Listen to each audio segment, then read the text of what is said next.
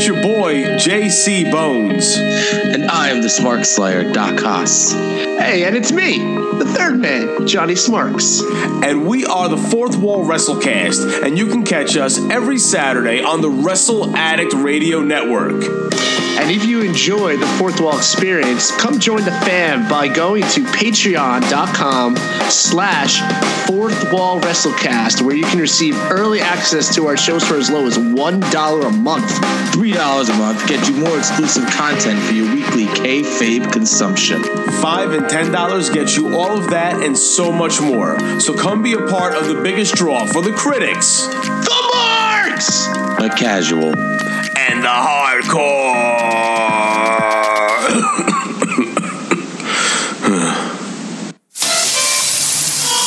Do I have everybody's attention now?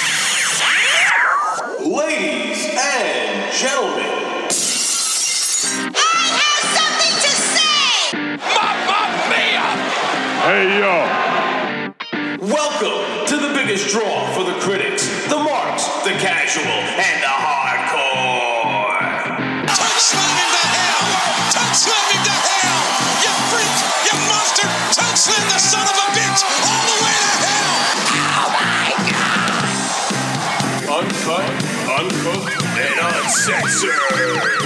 King Kong is climbing the Empire State Building, but here comes the cavalry! Introducing first, from parts unknown, our resident mark, Johnny Smart. Smart. well let me tell you something, brother.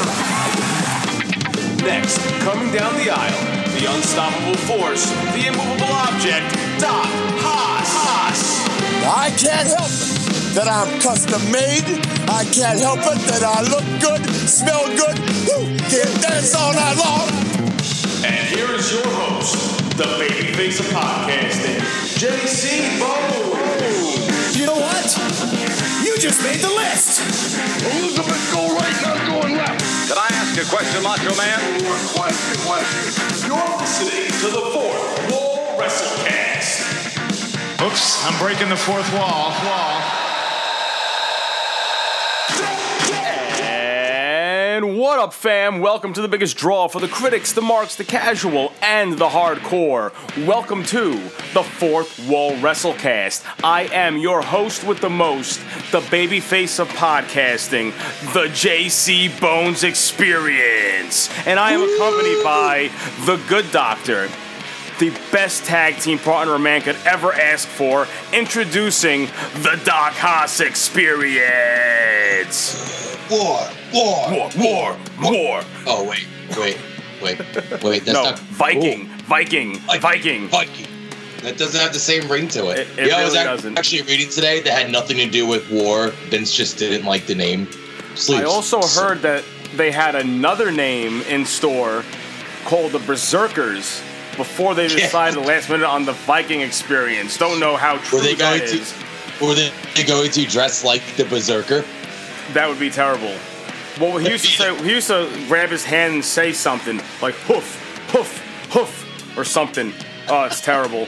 But we're gonna talk about that and so much more. But Doc, how excited are you to talk about other wrestling that's not WWE today?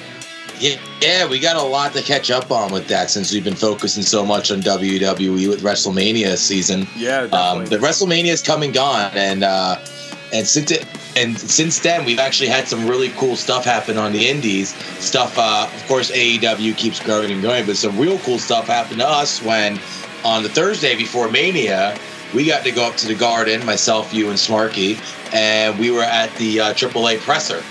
Yes, and so we're going to talk about that. But first, if this is your first time tuning in, welcome to episode 22 of the Fourth Wall WrestleCast. If you enjoy the Fourth Wall experience, there are a few ways you can show your support. First, you can catch us every Saturday on the Wrestle Addict Radio Network, and we're available on all major podcast platforms. So please be sure to hit that subscribe button so you never miss an episode. Next, be sure to follow us on all social media Instagram, Twitter, and Facebook at Fourth Wallcast with the number four.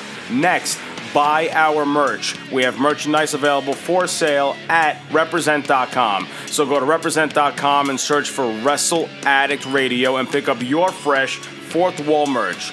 And last but not least, Become a member of the Fourth Wall fam by going to patreon.com slash fourth wall wrestlecast, where for as low as $1 a month, you will receive early access to our weekly shows. $3 gets you exclusive content, and 5 and $10 gets you all of that and so much more. Any donation, big or small, goes a long, long way in helping us give you the best quality content each and every week. It helps us strengthen our Wi Fi, increase our bandwidth, get us better gear so we can record the best quality content for our fam. So please go to patreon.com slash fourth wall wrestlecast. Before we get into today's show, I do want to thank everyone once again who came to our tailgate and helped us raise money to donate to the Ronald McDonald House. We have raised over $400, and you know what? People are still donating money. So I'm going to leave this open for about another week and see how much more money we can make. Because I have a goal of us hitting $500 or more to donate to the Ronald McDonald House. So if any listeners out there are interested in showing their support, please send us an email at fourthwallcast at gmail.com. That's fourthwallcast spelt out F O U R T H. So, without further ado, let's get into today's show. So, as Doc was saying, we're going to talk about our experience. We were live at the AAA press conference at Madison Square Garden back on April 4th. Then we're going to take an adventure on the Indies and we're going to discuss the G1 Supercard, Ring of Honor, and AEW. Then we're going to touch on some current events, discuss the WWE superstars that are currently suffering from the injury bug, new signings to the PC, and last but not least, the fallout from the superstar shakeup. So, Doc, let's start this baby off with some news from the AAA press conference. So we got to go up there on the Thursday and the April 4th, Thursday before WrestleMania. And, you know, we were, I wasn't really sure what to expect. I didn't know if just going to be a bunch of suits talking about the car or their announcement or was actually going to be wrestlers there. And it actually was way more, I know, than I ex- expected. So let's just get right into the details.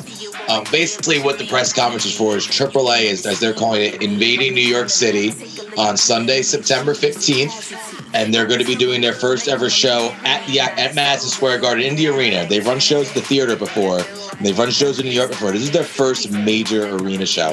So it's this is another first off another promotion getting in on the Garden while WWE and the Garden have their little hissy fight. And wh- what is the date of that show, Doc?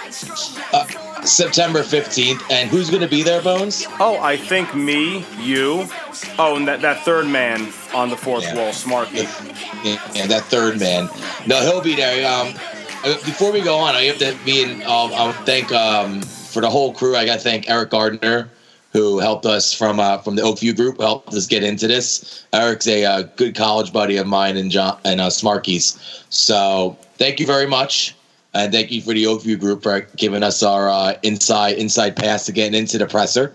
Um, presser was pretty straightforward. They announced their show. They opened it with the Triple Mania 26 hype video. Uh, they talked about some history.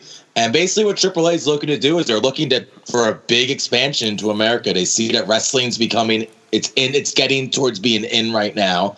There's a lot of people and there's a lot of renewed interest from people our age who maybe haven't watched in a while. And AAA is getting in on. it. They're seeing what AEW is doing. They're seeing what NJPW and ROH is doing. And they have money. They put on big cards. Why not try and why not try America? Right, and it's also interesting how AAA and AEW already announced they have a working relationship, and I wonder how that's going to in turn affect AAA as they invade New York City. Not sure AEW is going to affect it, but we should probably talk about Impact wrestlers and the effect they had on on the press conference. So in the middle of the press conference, um, they bring out the wrestlers that were there. Um, let's talk about the wrestlers that were there. We had Konnan, we had Daga, we had Puma King, we had Aerostar, Fénix, Drago, Taya Valkyrie, Tessa Blanchard, Blue Demon Jr., Pentagon Jr. So a star-studded list of, of, of wrestlers there. Uh, Tessa Blanchard came out with a noticeable scowl on her face. Um, and in the middle of the press conference, her and Taya like basically get in character and start having a press conference like we're about to fight moment, which was really awesome. Like I was really enjoying the shit out of that man. Yes, and if you want to see a video clip of that, check out the Fourth Wall WrestleCast Twitter and Instagram page because I'm pretty sure we posted that before Dave Meltzer got to it. So if you want to see it, you saw it here first, fam. Saw it here first, baby. Um, Tessa brought up Impact in in her promo. And Taya, so I wonder if Impact's going to have a tie-in with the show. It looks like maybe we're going to do Tessa versus Taya at this September 9th, at the September, not 9th, December 15th show. Uh, the show doesn't have a name yet. There are no television rights yet. That was my one question to uh, AAA General Manager Dorian Roldan, who's kind of pretty much the Vince McMahon of um, AAA. And my one question to him was, is it going to be on TV, streaming rights? Can you tell us any of that? He had nothing for us. Uh, the other big question um, that was asked, of course, is will Cain Velasquez be there? Um, for those of you who aren't hip to that news yet, Cain Velasquez, super famous, uh, legendary UFC fighter, has signed a contract to work with AAA. He is working Triple Mania, I believe, in a six man tag match. Um, still no word. There's rumors that he's going to be at the show, and they're nothing more than rumors. So I'm not going to comment or, or, or solidify that any further. Um, if he's at the show, that's a huge, huge draw. He is a huge MMA star, Cain Velasquez. Yes, definitely. And from what I've heard too, uh, the contract that Cain potentially has signed is a short contract. It's not for a long term with AAA. So Right. probably he's. I think he's going to be involved, obviously with Triple Mania, but also some of their first invasions here in the states to really help bring awareness again to the lucha libre culture and the lucha libre style of wrestling. Because you know, I want to touch on uh, when Conan uh, had the mic and he was answering some questions. Konnan brought up a very good point. We were all introduced to lucha libre back in the '90s when Eric Bischoff bought a lot of the lucha libre cruiserweights over to WCW and introduced cruiserweight and lucha libre style wrestling. Uh, I sh- actually I should back that up a little bit. I should say Paul Heyman bought them over first to ECW because he Right. had guys like Rey Mysterio, Benoit, Guerrero. But Bischoff is the one that gave them a bigger platform to be on national television for people actually to, to turn on their TV and watch them. Um, I think we could all agree that Vince McMahon, when they all went to WWE, didn't really do a very good job of really promoting that lucha libre style or even the cruiserweights. you know, a la what's happening now with our current cruiserweights. Yeah, nothing's really changed outside of Rey Mysterio. He hasn't known what to do with like any cruiserweight ever. Exactly. So uh, I'm I'm very happy that they're looking to do this to raise awareness again for the lucha libre culture, and of course, getting that mainstream draw like Cain Velasquez will really help bring the eyes onto their product. Right, and and I think they're going to sell this card out. There's a huge uh, Mexican and Mexican American presence in New York City metropolitan area, uh, so it's a it makes perfect sense to start their journey here. They are looking to expand fully into America. Um, they're working with the Oakview Group, who has a lot of contacts with all the different arenas in the country, and together they're hoping to really they have big plans. They really want to take this as national as they possibly can. And if anyone's interested on going to this event at Madison Square Garden on September 15th, tickets go on sale. When, Doc? I don't know. I don't have that in my Cinco de Mayo. Oh right, right, right. Oh, I Such an fucked that up. easy date Shit. to remember. I know. Cinco de I know. Mayo. It was too easy to remember. Yes, Uh, they talked get your about that AAA 64 tickets. times in the press conference. Yep. And I don't have. I'm looking at my notes, and I. I'm sorry, fam. I took shitty notes. Like, 'cause Bones was like, "When Doc?" and he was waiting for me to hit I that was perfect waiting. answer. And I fucking struck out, much like the Yankees have been striking out this season. Ooh, throwing some shade. So yeah, so shade. Cinco de Mayo tickets for the AAA Madison Square Garden show will be available. So if you want to come meet us, we're gonna be there live. Uh, if you're not there, be sure to check out our our episode following that event. We'll give you full results. Maybe we'll give you an, uh, a special episode of Aftermath. What we should try to do is try to get Hugo Savinovich just to record a bunch of like different like takes of him calling things because he was at the presser. He pretty much stole the presser. He was the man. Is he not the most charismatic like guy we we we we've seen in such a long time. The dude's been in the game for so long, and he's still got it. It's like if a soccer commentator commentated wrestling. Yes. It's the best way I can describe Hugo Savinovich. But anyway, that, that was that's all the news from the presser. We will once again we will be there on the fifteenth. We'll get you all the results, and uh, we're looking forward to AAA's expansion into America, and we're looking forward to being there right at the beginning to the fourth wall fam at least. Yes. And you know, I've been saying it since our first days, our infant days of, of doing this podcast. What a great time to be a wrestling fan. We have access to so much wrestling now that, it, I mean, some people say it's too much. If you really love wrestling and you're passionate about it like we are, it's never too much.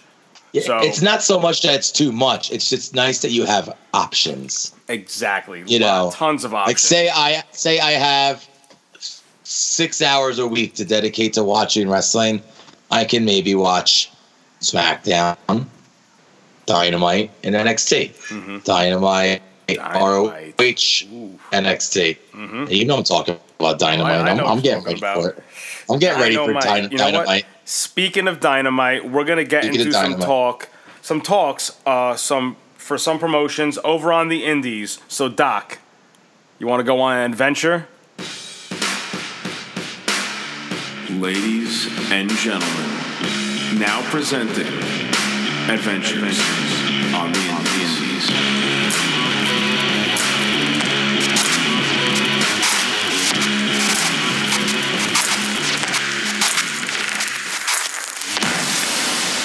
right, fam.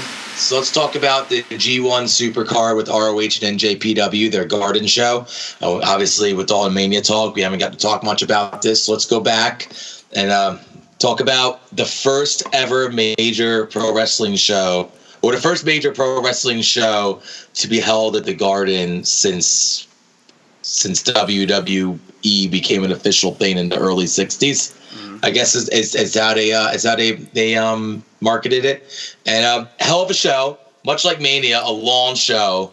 Lots of uh, lots of people saying the show was really long, and much like Mania, by the time the main event got around, there's been a little bit of little bit of energy missing from the crowd. But at the same time, these are some of the best wrestlers in the world, and there's a lot of lot of great matches and a lot and a couple of huge title changes in the main event. Uh, one ending a very long reign and one ending a very short reign. Let's talk about the short reign as Okada wins his fifth IWGP heavyweight title over Jay White, who just won at Wrestle Kingdom. Very interesting. Not a long title reign for White. Um, is is that mean they're just not ready to give him give him the reins and they're just resting on Okada still, much like WWE did for Cena for years? Not that Okada, I mean Okada is a much better wrestler than Cena. I'll tell you that right now. He's probably my favorite in NJPW. Uh, he's one of the best workers in the world. The guy's put on seven star matches, so it's understandable why you put him on top of your promotion. And just uh, interesting that he got he got the uh, call over. He got the um, he got over White so quickly after White's uh, title win. Yeah, I, I don't think Jay White's run as the leader of the Bullet Club can uh, shadows Balor, Styles, or Omega at all. Like we had said originally when we knew that Omega was leaving to go to AEW and Jay White was going to take over, that he was going to run that same um, that same route that the other three that we just mentioned uh, took as well as the leader of the Bullet Club, the face of of, of New Japan. You're going to hold the, the title. You're going to be in the main events. They gave him a short run, and I think they just saw they see more in what they have in Kazuchika Okada. I mean, they know they have something good, and there's no point in changing it. I actually think yeah.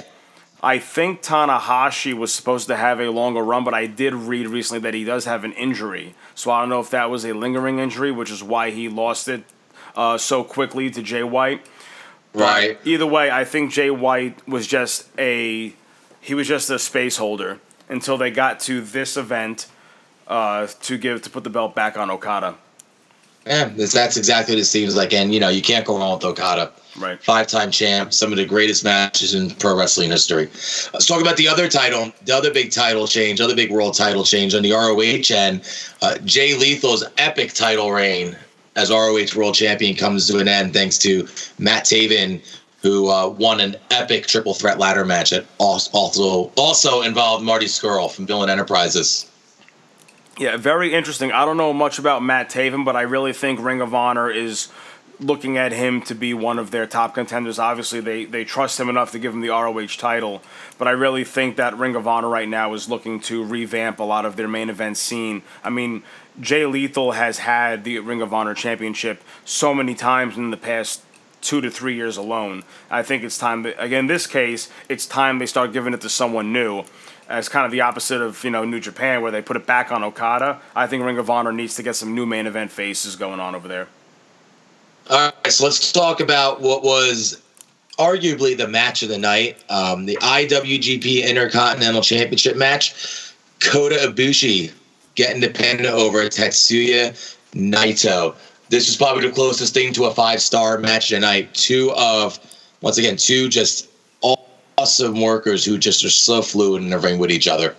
Yeah, I, I really have to go back and watch this match because I've match because I've heard nothing but great things about it. I've heard that this is a complete classic. They got just over 20 minutes to, to put on a clinic in the ring, and honestly, any match with Naito and Ibushi in it, let alone them together in the ring, is going to be a classic.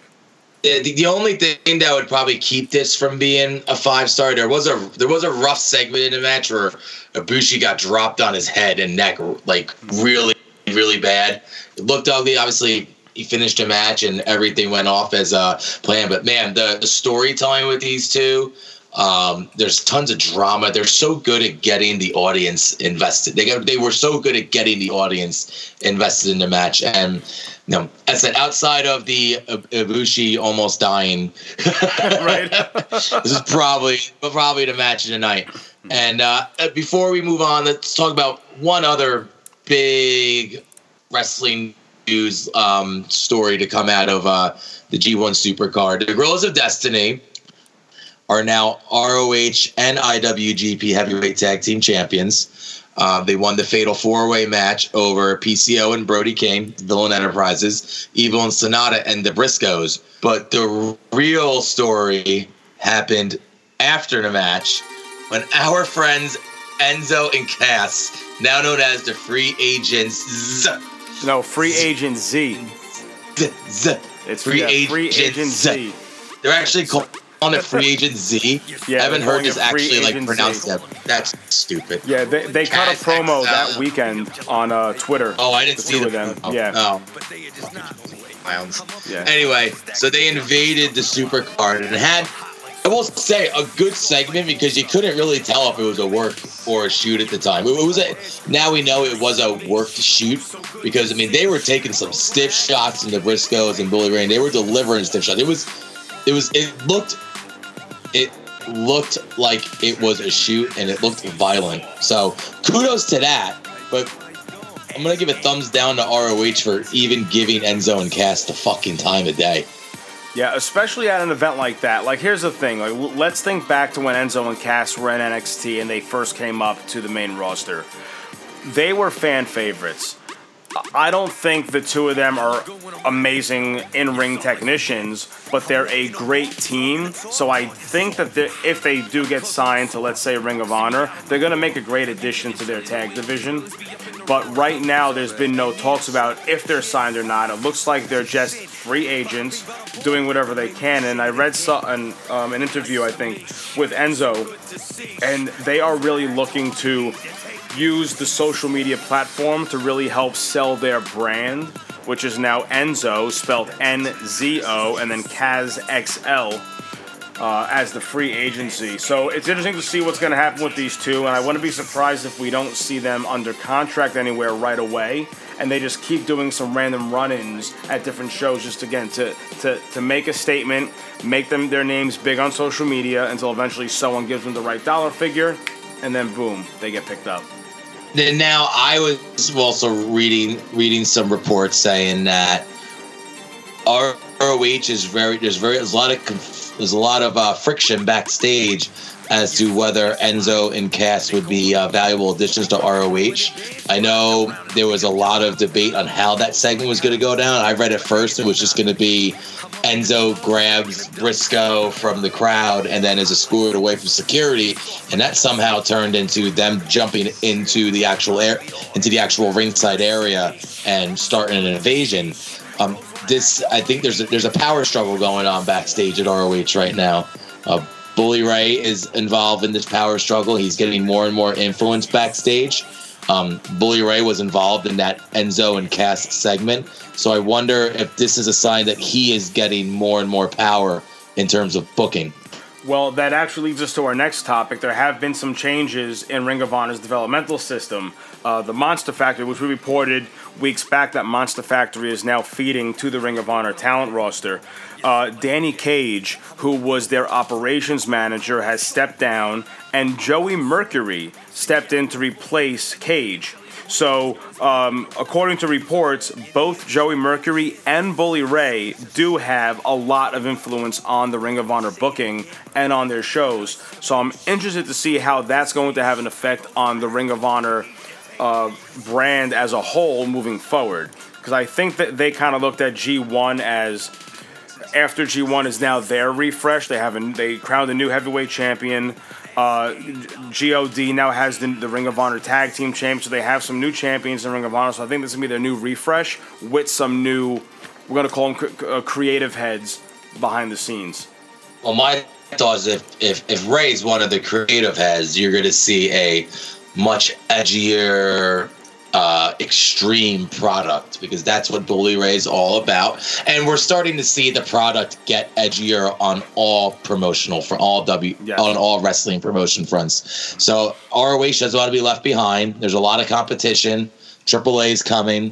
This is smart. This is Bully Ray's a and Joey Mercury are both great wrestling minds who have been in every promotion imaginable. Yep. So I, in my eyes, this is a plus for ROH, and I think only good things can come out of it for them. Yeah. And they also both have had very good runs in WWE, which you know we all say is the mecca of wrestling. So they've got to learn from a lot of different promotions on what to do, what not to do, what's right, what's wrong. And I think if they put their heads together, I think we'll see some big things coming out of Ring of Honor, like you said, especially now with there being with there being so much competition out there. All right, they need a fucking better TV deal. Yes, they Speaking need like a big boy. We're still waiting for AEW to announce their TV deal. Yeah, I mean, I don't know apparently they were close months ago, so yeah. something must have fell apart money wise. If they said they were, close, or they were just fucking lying to us because it's wrestling. That's what happens, and it's all work. but it's all fucking work. But you know, let's talk about some AEW news and updates. So. Um, they have announced a couple matches now for Fight for the Fallen, which is going to be their third event held on July 13th. They already announced the first match was announced was Brandi Rhodes versus Allie. Allie, who's from Impact, who signed. Supposedly, the two of them have some kind of history, maybe from Impact or from Ring of Honor somewhere, but they have some history, and they're they trying. Had to... a segment on being. They, they, had a segment on being the elite this week too. Okay, yeah, yeah. I think they're going to try and um, re- reignite their their old feud. Uh, the second match that was announced is Kenny Omega is going to be facing CIMA. CIMA is pretty much the John Cena from OWE that we got to see him at the Double or Nothing rally. Uh, he was the only person we've actually met from OWE, at the only performer. So he's going to be facing Kenny Omega, which is going to be, I think, a uh, that right there is going to be a five star match. Is has Kenny Omega ever faced CIMA before? Do you know off the top of your head? I don't think anyone in the states has ever faced CIMA. Okay. So I think a lot of these wrestlers coming from OW, we're going to face wrestlers that we know of for the first time. So well, let's talk. Let's talk about the Fyter Fest card that's coming together. Hashtag on June Fire 29th. Fest. Oh, Fyter Fest. Oh, oh Fighter. Fighter. No, no, this is real. This is actually going to happen. This is actually happening. I, I love how how it was such a play on words here. That that cracks me up. How kayfabe would it be if the Fyter Fest wound up not happening? Not happening. and they show up to the arena, but actually it's all just a bunch of white tents and a bunch of porta really potties. shitty cap, really shitty school cafeteria yep. food. and an awful pizza. Uh, well, I don't know if they're going to be able to make really good video packages uh, down in, in Daytona Beach, Florida. But then again, you never know. They could find some nice spots at Daytona to get some models and uh, have some nice video packages. But speaking of Fyter Fest, that's going to be the second show of AEW announced for June 29th. Two matches have been announced for that. One match is going to be Darby Allin uh, from Evolve, who has signed with uh, All Elite, is going to be taking on Cody. As of right now, Cody still is not booked for anything for Double or Nothing. So I believe this is the first match that he's been booked for since uh, he started AEW in January, because he's also been out on an injury, nursing an injury as well. Another match which I'm really looking forward to seeing is Kenny Omega and the Young Bucks taking on Pac and the Lucha Brothers, Pentagon Jr. and Fénix. That's gonna That's be gonna a kick fun. ass six man tag match right That's there. that's that's some big that's some big names in a six Yeah. man. Big names who know how to fucking wrestle, man. That's gonna be fun. That's that's that's can't miss. Yeah. That's can't miss wrestling. You know, I have to give AEW credit. We have yet to see any of their shows, any of their events. I mean, you could you could say all in because most of us at this point have watched it either live or on uh, on their stream. But they are really good at getting getting a buzz about their company just by giving us these matches. We haven't even seen the match yet, but the some of the, some of these are essentially dream matches that we've always Yeah. wanted to see, and they're they're really they know how to how to make a card. So Yeah, and they're and they're doing it with and the only thing they're using to promote is being the elite. Yeah, that's and Yeah. Oh, all it is a, a, a YouTube channel. It's crazy. Yeah. But you know, talking about booking matches, they are bringing back the over budget battle royal to Double or Nothing, and they have listed a bunch of names. And I want to name a couple names that are going to be in the battle royal.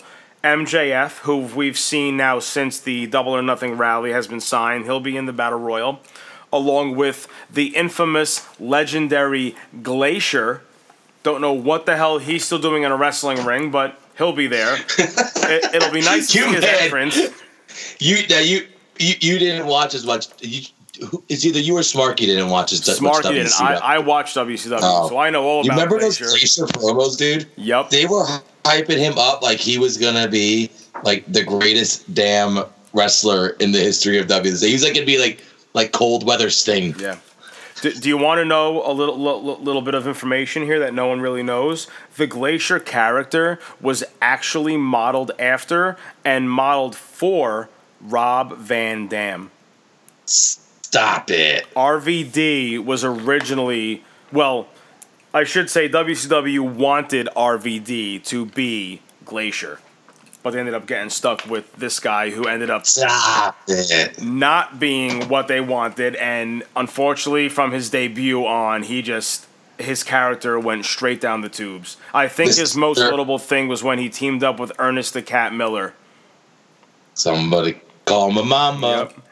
So anyway, call my mama.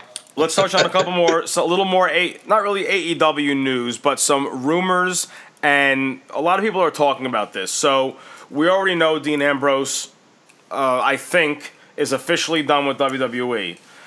Even though they're going to have a network special this Sunday for the the, the Shield's final run or the final cut, whatever the hell they're going to call it. Right. Is this last house show? He's done on TV. He's got his last house show on Sunday. Yeah, so I think they're gonna have like a small card, but it's gonna be a six man tag match. The Shield's gonna take on Bobby Lashley, McIntyre, and Baron Corbin again.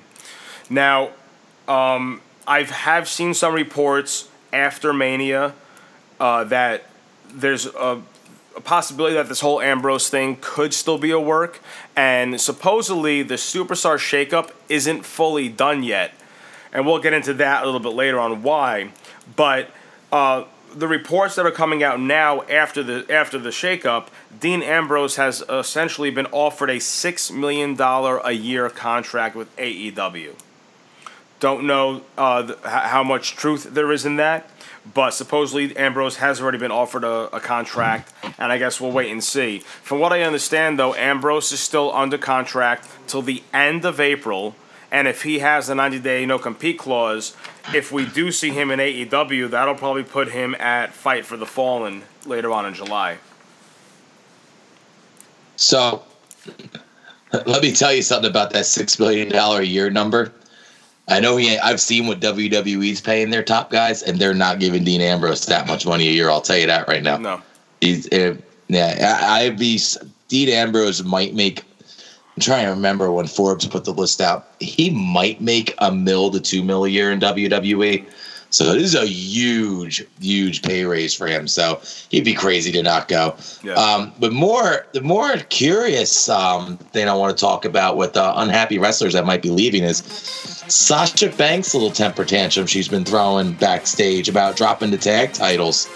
Um, not very happy. She, her, and Bayley had both hoped that they were going to get a long reign to really establish the titles as like legitimate titles that are to be defended for and taken seriously. And obviously, booking out other plans because they told Sasha and Bayley like that day that they were dropping to the Iconics. And Sasha hasn't been seen on TV since. Bayley was booed to hell on SmackDown this week for interrupting Ember Moon, which I loved.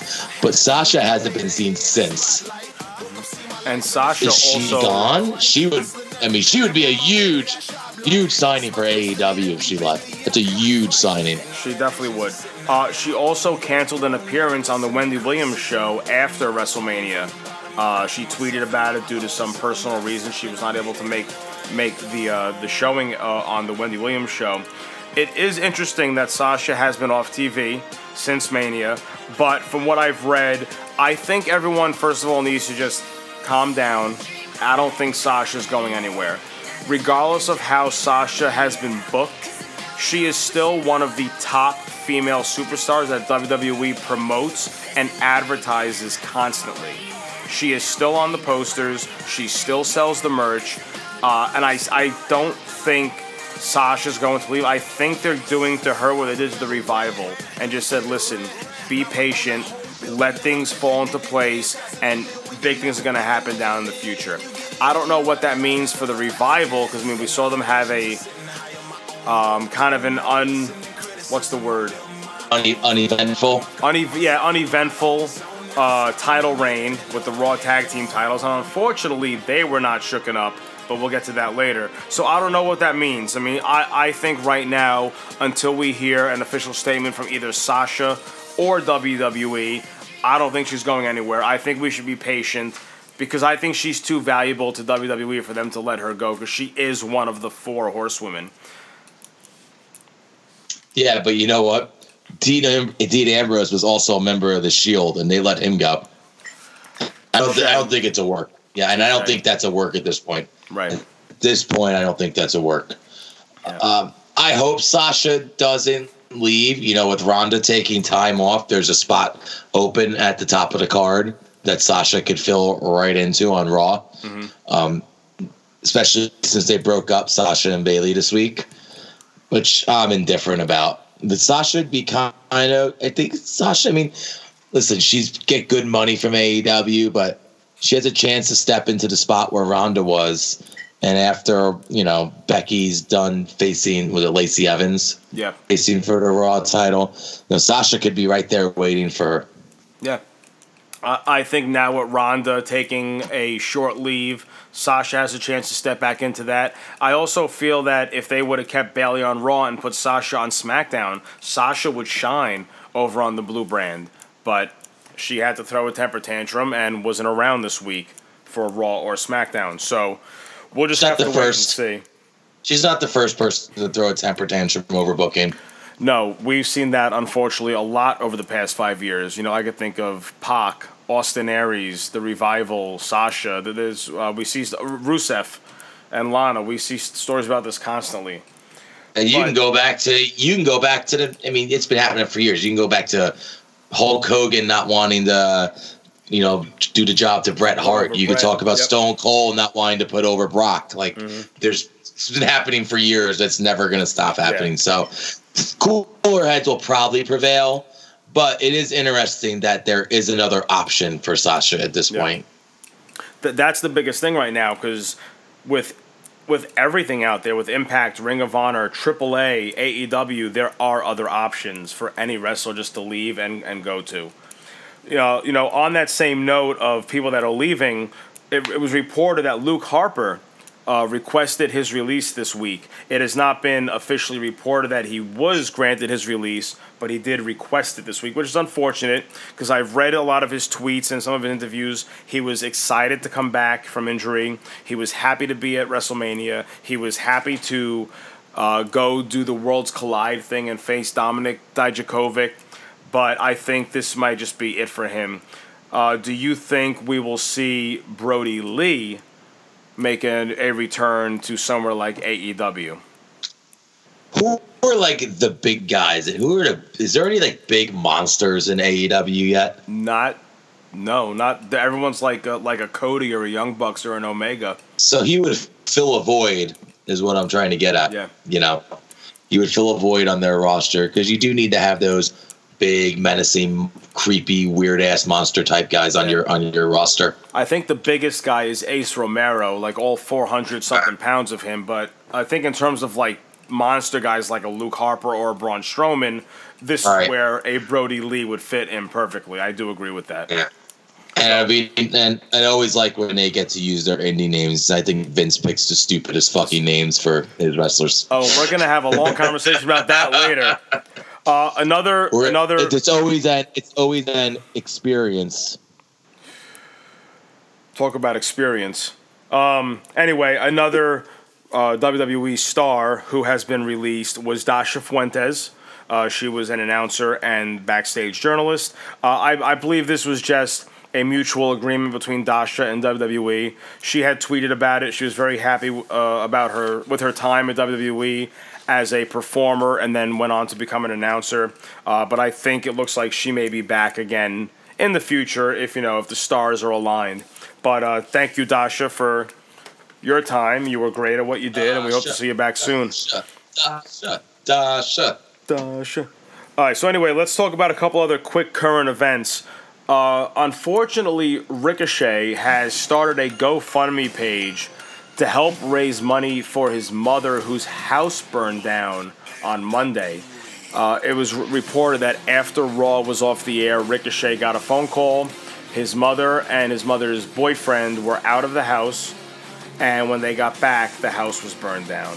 Don't know it uh, much to the extent of how it happened or anything else. No one was hurt, thankfully, uh, but he did start me a GoFundMe page to help raise money to you know get his mother back uh, back on her feet. Yeah, so for, for all you assholes that are donating a bunch of money to like the Cathedral of Notre Dame and the Roman Catholic Church who do not need your money, they have plenty of it. Take your money and donate it to Ricochet's mom instead because she actually really needs it and needs it. probably has lost a lot more than, you know, they did. Yeah. Stop donating billions of dollars to a company that has billions of dollars. You Yes. fucking morons. And donate your money to somebody who actually needs it, like Mrs. Ricochet. Mrs. Ricochet, I love that. All right, anyway, let's move on. Uh, next, I do want to talk about Adam Rose. We all remember Adam Rose, otherwise known as Leo Kruger on the Indies. Uh, unfortunately, he suffered a mild heart attack last Saturday. Thankfully, he's doing better. He's okay. He's out of the hospital, but that's just that's scary because he's a young guy. I don't even think he's in his forties yet. It's stress. it's stress, It's a stressful exactly. job. Yeah. You know, uh, I hope he's okay. Um, I didn't hear much about this. You kind of told me about this as we were talking today. You know, just, you know, as a human being, just best wishes, man. Get better. Yeah, get better. Get better, and, dude. Uh, go do your thing, man. Last topic I want, current event I want to talk about is Road Dog has stepped down as the head writer of SmackDown Live. Now, it was reported that it sounds like he's going to move over to Raw and step into the double A position, Arn Anderson's old position. Uh, I don't know what that means and who's going to fill that void now over on the SmackDown brand. Uh, and and Doc, do you even know if Road Dog is officially done, or was this past week his last week? Oh, that I don't know. Uh, I don't know when his last actual show was as like SmackDown head writer. I can't say I blame him. Apparently, SmackDown has been just absolutely insane lately. Vince is rewriting scripts at the very last second, and shit, man. If I was a head writer and my boss kept helicoptering like that, like I'd tell him to fuck off and take another job too. I don't give a shit if he's Vince McMahon or not. They're he's he's they're trying to be consistent, and Vince just coming in and just wrecking shop. Now, that being said, SmackDown was really good this week. I enjoyed it, but I can understand why it's frustrating for Road Dog and probably why they go through head writers so quickly. You probably need a break from Vince being Vince. Like I'm sure Vince is writing it right now until he has somebody until he announces who the new head writer is. Mm-hmm. But I don't. I I can I can I can I can understand Road Dog and man, that's got to be a tough job. Yeah. working for for Vince McMahon. And and honestly, that's nothing new because like if anyone listens to something to wrestle with Bruce Pritchard or 83 weeks with Eric Bischoff, they'll both they both work side by side with Vince, and they'll tell you that's exactly how Vince is. You'll get a phone call at two, three, four in the morning to rewrite something that was booked for the show for that night. That's just the way Vince is. Because you know what? Until Vince is six feet underground, this is still Vince's baby, and he will always have a fingerprint on it. So, So did you hear? Vince is never going to die. yes, I heard he has like um, the fountain of youth, and like he's he's like he's immortal. He is the real immortal. He just gave Hulk Hogan that Never. that name to use. I'm never gonna die. Never. It's never dying. So anyway, all right, Doc. So that's all the current events we have for today. But let's get into some other topics touching on NXT, and we're going to talk about the injury bug that has affected the WWE roster post WrestleMania. We're going to take a quick break. So, fam, we'll be right back. What up, Ooses? This is Double F, Double C, Jeff Pomaccio at 52 Points of Art, the host of Not Your Mama Soap Opera at Not underscore Opera, where we showcase the entertainment side of professional wrestling. Can't wait to connect with all my Ooses Wednesdays on the Wrestle Addicts Radio. That's at A D D I C T W R E S T L E. Can't wait to connect with you all. Have a good one. This is War. What's up, guys? This is Mr. Monday Morning Mance Chapel inviting you to join me every Monday morning for The Gift of Podcast. I'll give you thoughts on today's wrestling, but I'll also hop in the Wayback Machine and we'll take a look at wrestling's past. And my God, sometimes it gets ugly. Don't take my word for it. Come hear it for yourself every Monday morning on Wrestle Addict Radio. This is The Gift of Podcast. All right, so we want to report a couple new superstars that have officially reported to the Performance Center. One of them is Kushida. Uh, Smarky and I already spoke about him last week, and we're already going to be seeing him on NXT television in the next two weeks. He was already on the most recent round of NXT tapings and made his debut uh, his debut match against Cassius which will be, like I said, on NXT TV in two weeks. But two other superstars have officially reported to the Performance Center. One of them is Humberto Garza Jr., otherwise known as just Garza Jr. Garza Jr. Uh, is a third generation superstar. His uncle is Hector Garza, which I think is a very well known uh, a well known superstar from back in the day, and his grandfather is a is the luchador Mario Segura. Uh, Garza Jr. originally was a masked wrestler, but voluntarily unmasked in 2012 as he was part of the finale of a dating reality show. I just found that interesting, and ever since then he has wrestled unmasked. Um, Garza has previously worked uh, for Impact Wrestling in the United States and also on the Mexican independent circuit and has had a stint in AAA. Garza Jr. was part of a faction called La Rebellion with Penta El Om, otherwise known as Pentagon Jr., Rey Fénix, and Daga. So it sounds like uh, Garza Jr. has uh, a bit of a history, so I'm looking Mm-hmm. forward to seeing again another luchador style wrestler on WWE television. Just curious what's going to happen with like the, these luchador guys once they're done with NXT. Like, what is WWE going to do with them? I have an idea with that, and it's something I've been saying for months regarding 205 Live going away, and we're going to touch on that later when we talk about the shakeup because of two current 205 Live superstars that are now on the main roster Cedric Alexander and Buddy Murphy. So we'll get to that later, Doc, but I think I have a pretty good answer to your question. Uh, the other superstar that has uh, officially reported to the Performance Center is Shane Swerve Strickland. Shane Strickland, you may know him better as Killshot when he was on Lucha Underground. If you want to see this guy in action, go to YouTube and search a triple threat match between Killshot, The Mac, and Son of Havoc. It is probably the best match aside from uh, uh, Prince Puma and Rey Mysterio, of course, that I have ever seen on Lucha Underground. So check it out. Killshot taking on uh, Willie Mack and the Son of Havoc. But he is going to be known as uh, Shane Strickland. Don't know if he's going to keep the Swerve moniker or not in his name. He's also well known for his work in MLW, Evolve, and CZW. Uh, he was the former MLW World Heavyweight Champion, the Evolve Champion, and the CZW Heavyweight Champion. So he's held titles everywhere he's been. He's an indie. He's he's he's an indie darling if I've ever heard one. He's definitely an indie darling, and the guy is such a great in-ring performer. I hope that they do right by him. I, I at least can see him having a main event run in NXT. It, it's always questionable what happens in the main roster, but I think he'll definitely shine. He has room to shine in NXT right now. Yeah, and NXT has some spaces to fill right now, so Right. it's good. Uh, another another new well newer signee to NXT that we mentioned months back was Punishment Martinez. He is currently being repackaged on the NXT um, I'm sorry, the NXT live show circuit under a new moniker known as Damian Priest. Uh, don't know what his gimmick is going to really be, but the name Damian Priest is pretty cool, pretty badass. Similar to I like Punishment Martinez though; they're both badass names, so I think they're gonna still kind of keep that same. I mean, Punishment Martinez, he's got to be over six feet tall. He's a big fucking dude, so they have to use that to their advantage in terms of his character. So, Uh, I, I actually dig this name. I know we were ripping on Vince and his silly names before. This one's actually pretty cool. It's just a matter of, it's just you know a matter of time until he's simply known as Damian. exactly, or just make it the Damian Priest experience.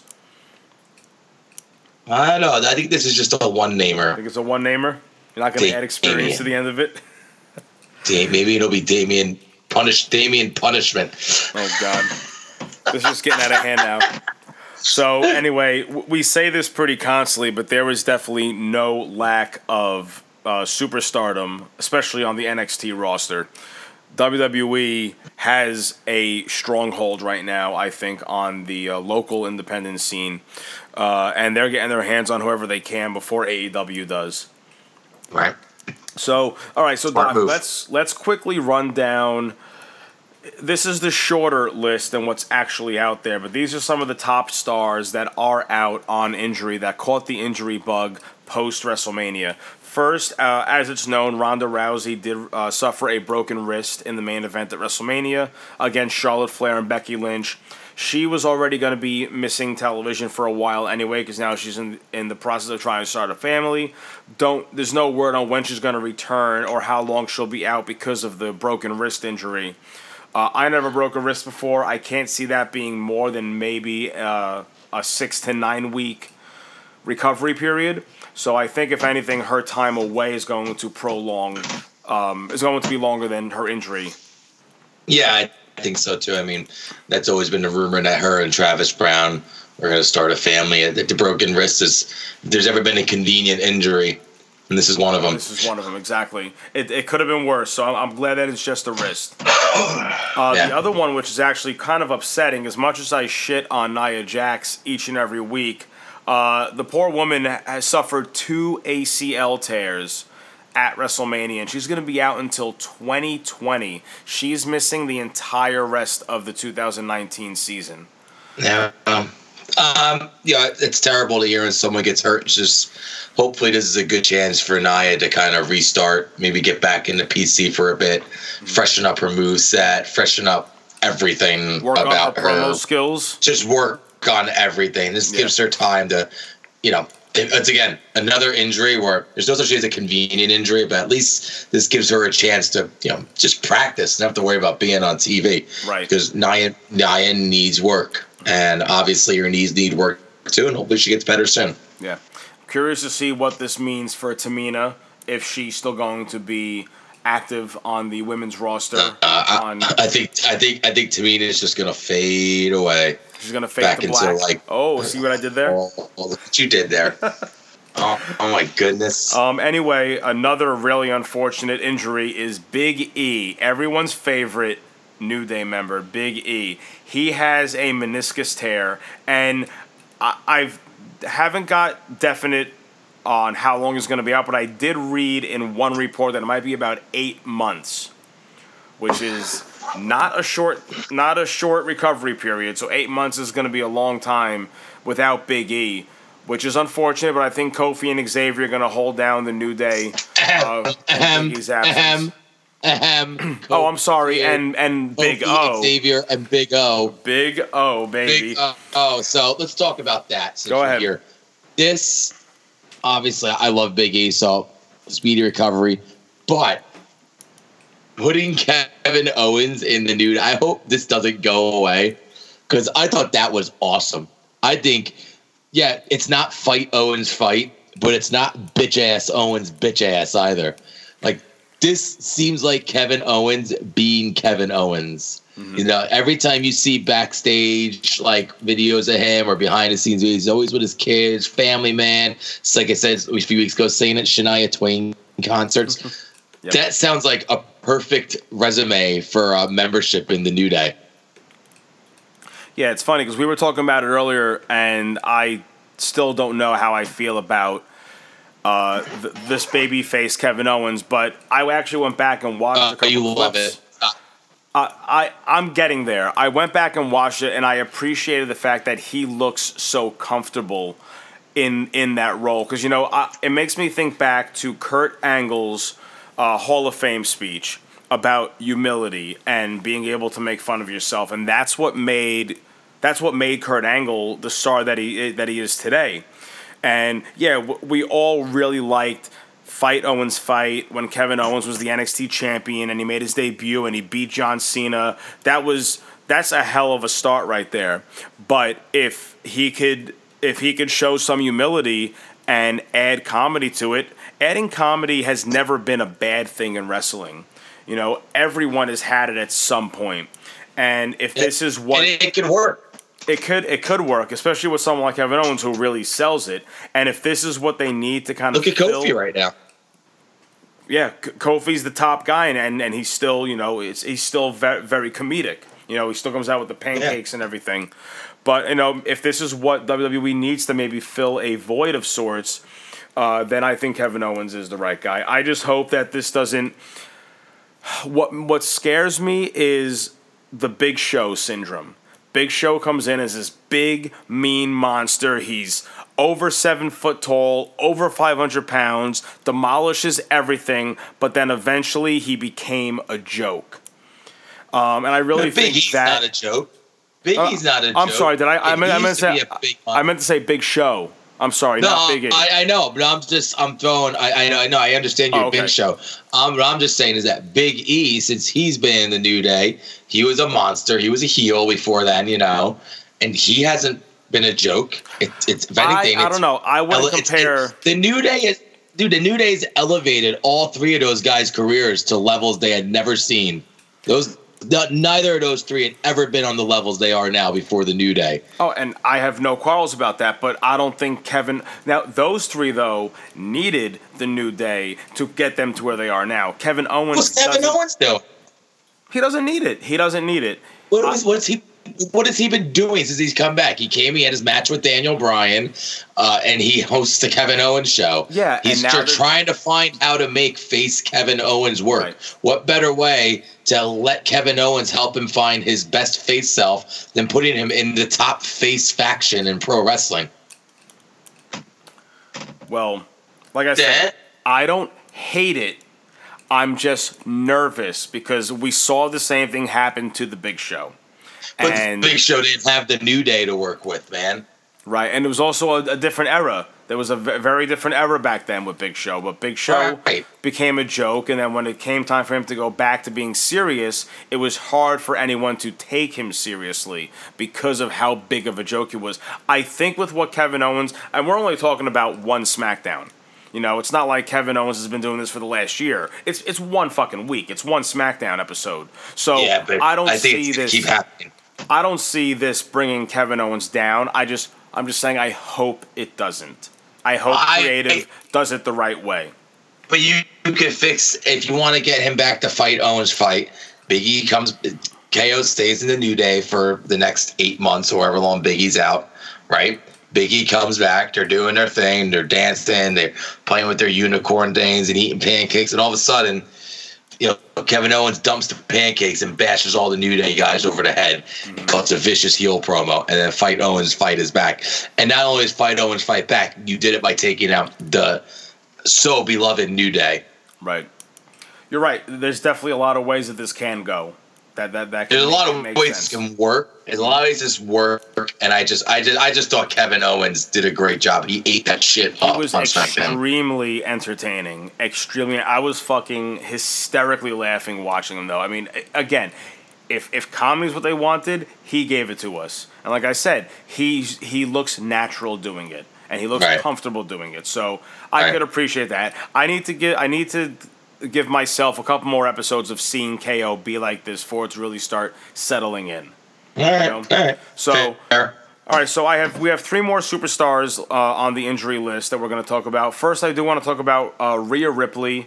Even though we did just see her on television this week, that's because she was injured uh, after this this um, string of uh, NXT UK tapings. But she has some torn ligaments in her foot and is going to be missing eight weeks, which is unfortunate because I really wanted to see Rhea Ripley maybe move to the black and gold brand or get an official call up soon. Because I think I think she's right. I don't think they need her in NXT UK right now. They already have Toni Storm and Kay Lee Ray and Piper Niven.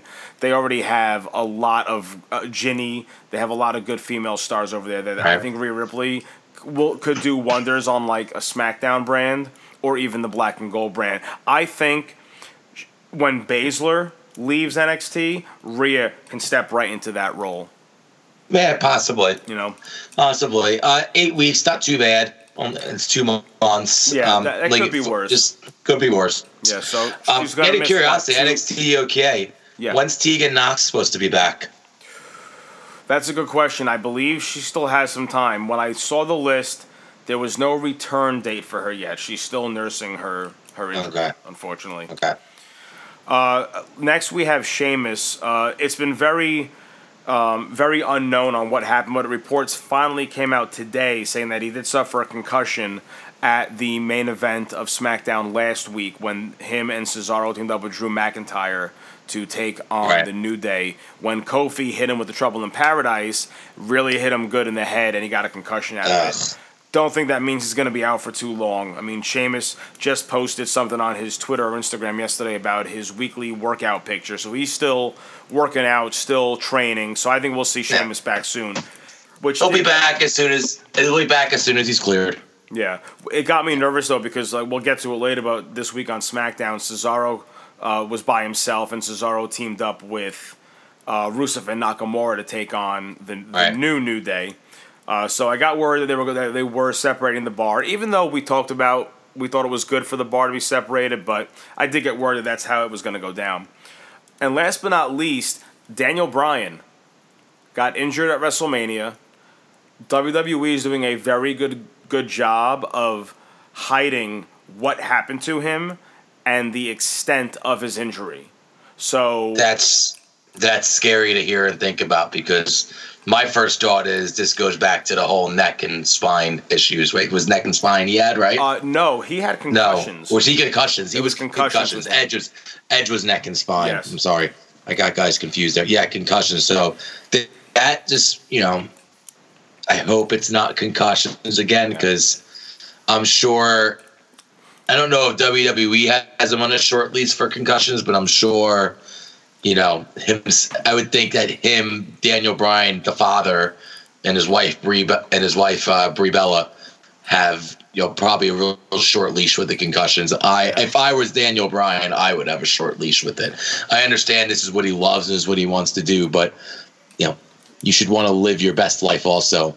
And you can't be living your best life if you keep getting concussions or your, your head's going to turn to mush, Yeah. like some of these football players we see nowadays. It's unfortunate too because after he made his return last year at WrestleMania, he, excuse me, he's had a pretty good run over this past year. Oh, he's had he's had a great year. Yeah, and I Great think I year. think his most recent heel turn and run as the champion is probably the best run he's ever had. The best run he's had since the since the Yes movement, Since the Yes without movement. a doubt. and then you know, and, and he had the he had the best match of the night at Mania this year. In the match of the night, like he's been doing, he's been doing great things. Like just you know, he's been doing the Daniel Bryan thing like like a pro. Guy's the best pro wrestler in the world, arguably. Just he gets every character over. And I just I just hope he's okay. I hope it's not a concussion again. And I hope he's back soon. I hope it's just a little bump and a bruise, and we can get back to it. I don't, I don't remember seeing any big headshots, you know, unless you know, it would be really bad if he got his from the Trouble in Paradise also, because at that point, then Kofi's going to start catching some heat. Yeah, which is you know. unfortunate because he's been using that move for the past 11 years, and now all of a sudden it's becoming an issue. So, you know, but everyone here at the fourth wall, we give you know every every wrestler that's out there injured right now uh, a speedy recovery. We want to see them all come back to TV very very soon. So, Doc, without further ado, let's get into the shakeup. But guess what?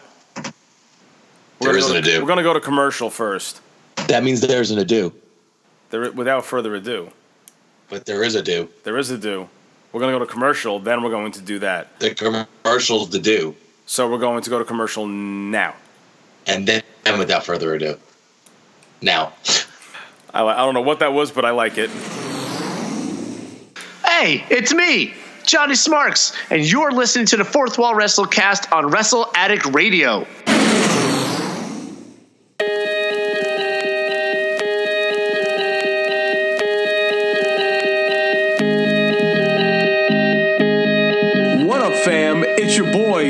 JC Bones. And I am the Smart Slayer, Doc Haas. Hey, and it's me, the third man, Johnny Smarks.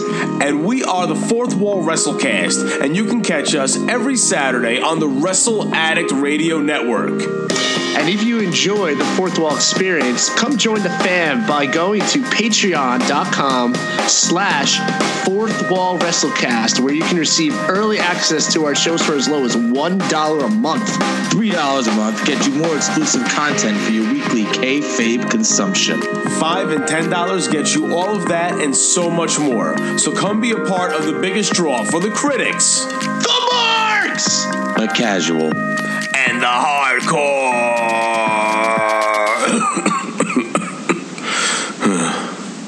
All right, so this week we finally got to see the long-awaited Superstar Shakeup. It was a two-day event on both Raw and SmackDown. We're gonna start off with Monday Night Raw. Now, I don't know how much of what we saw on Raw was changed last minute, but there were reports earlier that day about there being some travel issues involving WWE personnel and talent getting to uh, the stadium in Montreal. Uh, things were being rewritten as a result of these travel issues. Supposedly, there was some bad weather, uh, I guess, out here in Jersey, and there were some flight cancellations coming from Newark, New Jersey to go to Montreal. Back about, I don't even remember there being any bad weather. That's that is an absolute lie, and I will tell you that because I live in New Jersey. Yeah, me and too. There was no, there was. I can't think of any really. There was some rain last week, but oh, you know what? There was the, when when those ridiculous thunderstorms roll through. Uh, I think that might have been Monday. Now that I think about it. it might have even been Sunday, Monday, but that was only in the morning. Like Montreal is like a like a two hour flight at the most from Newark. Um, I mean, there might have been travel issues. I just don't Yeah. think it's weather related. I think there just might have been just issues, some cancel flights. It happens sometimes. Also, I think Samoa Joe was sick this week too. He was like really sick. Yes, it was So he was- that he yeah, was they had to write him off TV. sick. So yeah. So well, we're gonna get to uh, Samoa Joe a little bit later, but so because of those travel issues, uh, supposedly there were some things that were rewritten last minute. Don't know how much of this was rewritten. I have a feeling one thing we're going to talk about was a last minute rewrite, but we'll get to that in a minute. So let's start going down the list of superstars that have officially made the switch over to Monday Night Raw. first superstar we see on Raw is The Miz. As much as I like seeing him on SmackDown better, I think now with the babyface Miz, you know what? Seeing him on Raw, I think it would be a good spot for him to shine as a top babyface. Yeah. Yeah, him and Rollins, I think, or him, Rollins, and, and we'll talk about AJ Styles in a few minutes. Uh, but him and Rollins are definitely uh, two, will definitely be uh, anchoring that uh, that babyface movement on Raw. I think along with AJ Styles, you know, and I, I think it's something. If any of those guys are going to turn heel, it's most likely to be Styles. But I mean, that's a nice big three now at Romans on SmackDown. You know, Rollins, AJ, Miz. Yeah. Thumbs up, baby. Thumbs up, yeah. Uh, I also liked how Miz made his entrance on Raw when he came in and attacked Shane. I wish Miz would have gotten more offense in, but I did. Again, it wasn't planned, but I did like how Miz was showing some color, and he looked pretty badass showing some color with that single Hated. chair. I, I was digging that. Again, it wasn't planned because we have a no blood law uh, rule, but I like that that accidentally happened because it made it look that much better. Great, great opening. Raw had a really good opening this week. Now, what I don't like is the next superstars that we saw come to Raw. So, the next, the, the first match I believe on the card was an eight man tag match. It was Ricochet, Aleister Black, Kurt Hawkins, and fucking Zack Ryder, the Raw Tag Team Champions, Raw Tag Team Champions. taking on the Revival and the newest tag team signed to Monday Night Raw, the current NXT Tag Team Champions, the War Raiders, who have been fucking repackaged as the Viking experience. How fucking 1980s can you get?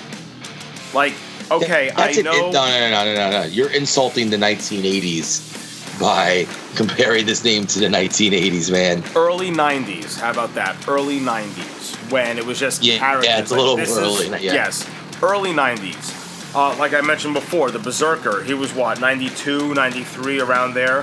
Th- this is what this name brings me back to. Now, I think it was a really bad marketing move because they are pushing the Viking experience, the Viking experience over and over and over again during this match. Now it's fucking all over their website, all over WWE.com. But you can't announce them as the current NXT Tag Team Champions, but have them not have the titles with them.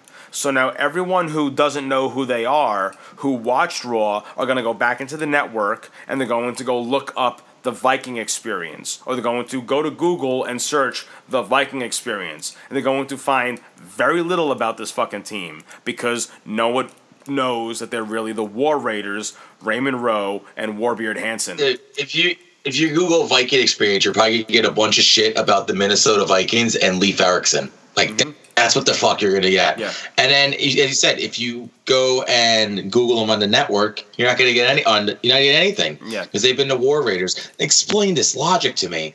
Your most over tag team in the entire promotion mm-hmm. is the War Raiders. Yeah. So we're gonna change their name because Vince doesn't like it.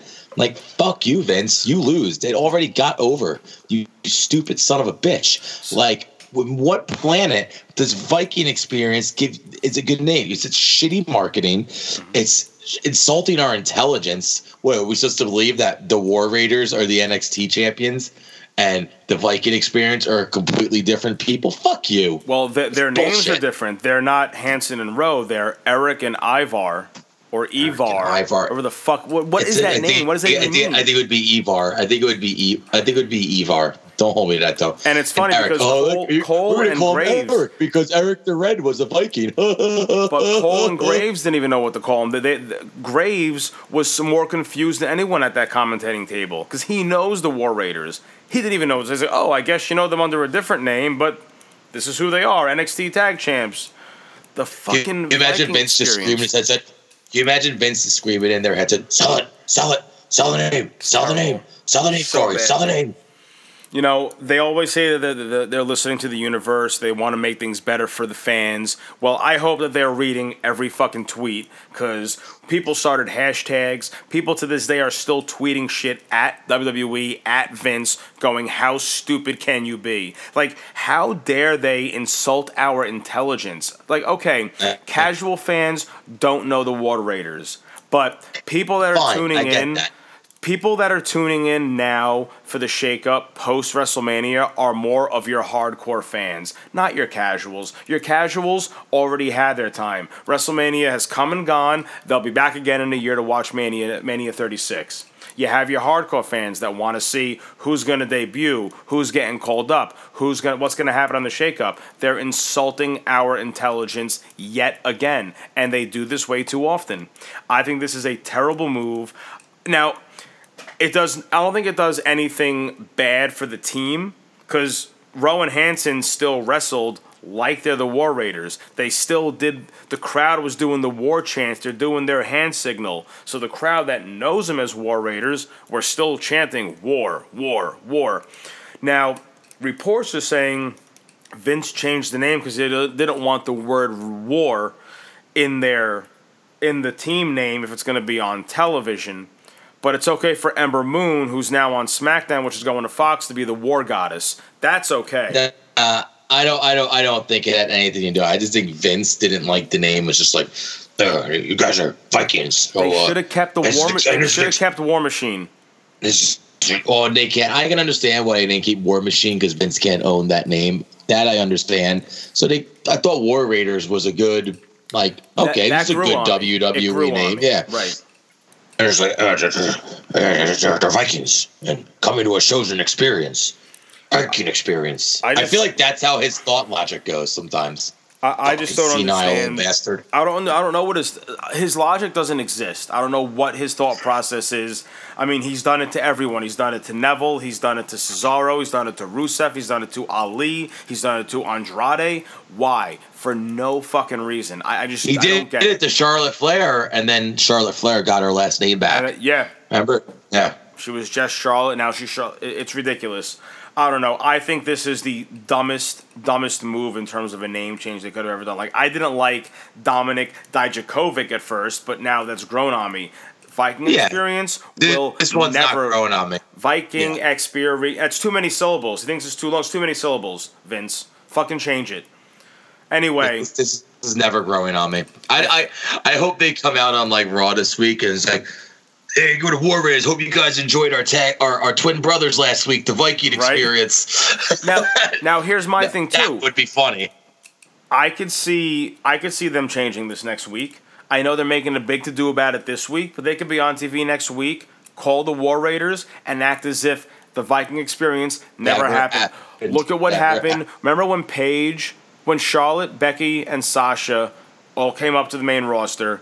Paige, Charlotte, and Becky were known as the Submission Society, but if you Google Submission Society, you get a porno site. So a week later, they were Team PCB. Submission Society never existed. Just like Chris Benoit doesn't exist, Viking Experience, I think, could not exist within the next week. And if you remember when Braun, Drew, and Dolph first started getting together, they, their first promo they did, War. Braun called them the Dogs of War, and then we never heard that again. Yep. So it's happened before. So I think. I mean, I'm not I saying hope. I'm not I saying hope. this is a work, but I they hope. they got a rise out of us. I hope sure. this was just a silly joke, and on Raw this week we get the War Raiders back. I, I I hope this is a rib of some sort. I just now, all right, forget the name. Let's talk about the booking. How are you going to take your top tag team from NXT, the fucking tag team champions, and now put them on Monday Night Raw? First of all, what other tag teams do you have down there in NXT? You have Undisputed Era, Profits. Street Profits, Undisputed Era, um, Marcel Barthel, and the Fabian. Powers. um, Danny Burch and Oney Lorcan. But there's like no real tag teams down there. You you have to have the War Raiders stay in NXT. I mean they they could do double duty. I mean Kevin Owens did it. Yeah, maybe they'll do double duty for a bit until like one or two more teams is ready to be thrown into the mix. There's there's there, and there's nothing wrong with that. And, and also, Like, and it's Becky- also uh, easier Becky, because Becky Two Belts is about to do double duty. Why can't the War Raiders? why can't the War Raiders? And honestly, it's easier for War Raiders too because NXT are all tapings. right. So you go Right. to one day of NXT for four hours. You record four And hours on the of road. tapings, and then you're with and you're on the main roster for the rest of the time. It's very. They start calling them. If, if they call them War Raiders at NXT and Viking Experience in the main roster, I'm gonna fuck. You. I, I might stop watching wrestling. Yeah, it's funny how we say that a lot, but yet we still watch it. But anyway, Nah, no. it's like a goddamn. It's like an addiction. I know. But anyway, It's like a bad. It's like a. It's like a bad girlfriend you can't break up. you can't break up. uh, all right. Anyway, let's talk about some other good things that did happen. Uh, I really like the next video segment that we had of Cedric Alexander. I think that's awesome that uh, Mustafa Ali, now known as Ali, really paved the way and showed a lot of 205 Live superstars that, hey, we can go to the main roster also. It was interesting that Ali was the first choice to come up, which again, I have no quarrels about because I'm, I'm a, a fan of Ali. But I'm really happy to see Cedric Alexander get out of 205 Live because he was a really good cruiserweight champion. He just didn't have enough, unfortunately, TV time, you know, f- to really put over his character. He wasn't shown on Raw enough, but now we're going to have a chance to see more of him on weekly television. Good. Good. Uh, I completely agree with you. A real talent that no one gets to see, and it's nice that some of these 205 talents are starting to get to the main roster, and hopefully that'll, you know, cause some eyes to start paying attention to 205 and say, hey, this is the, it's gonna be a nice developmental show too.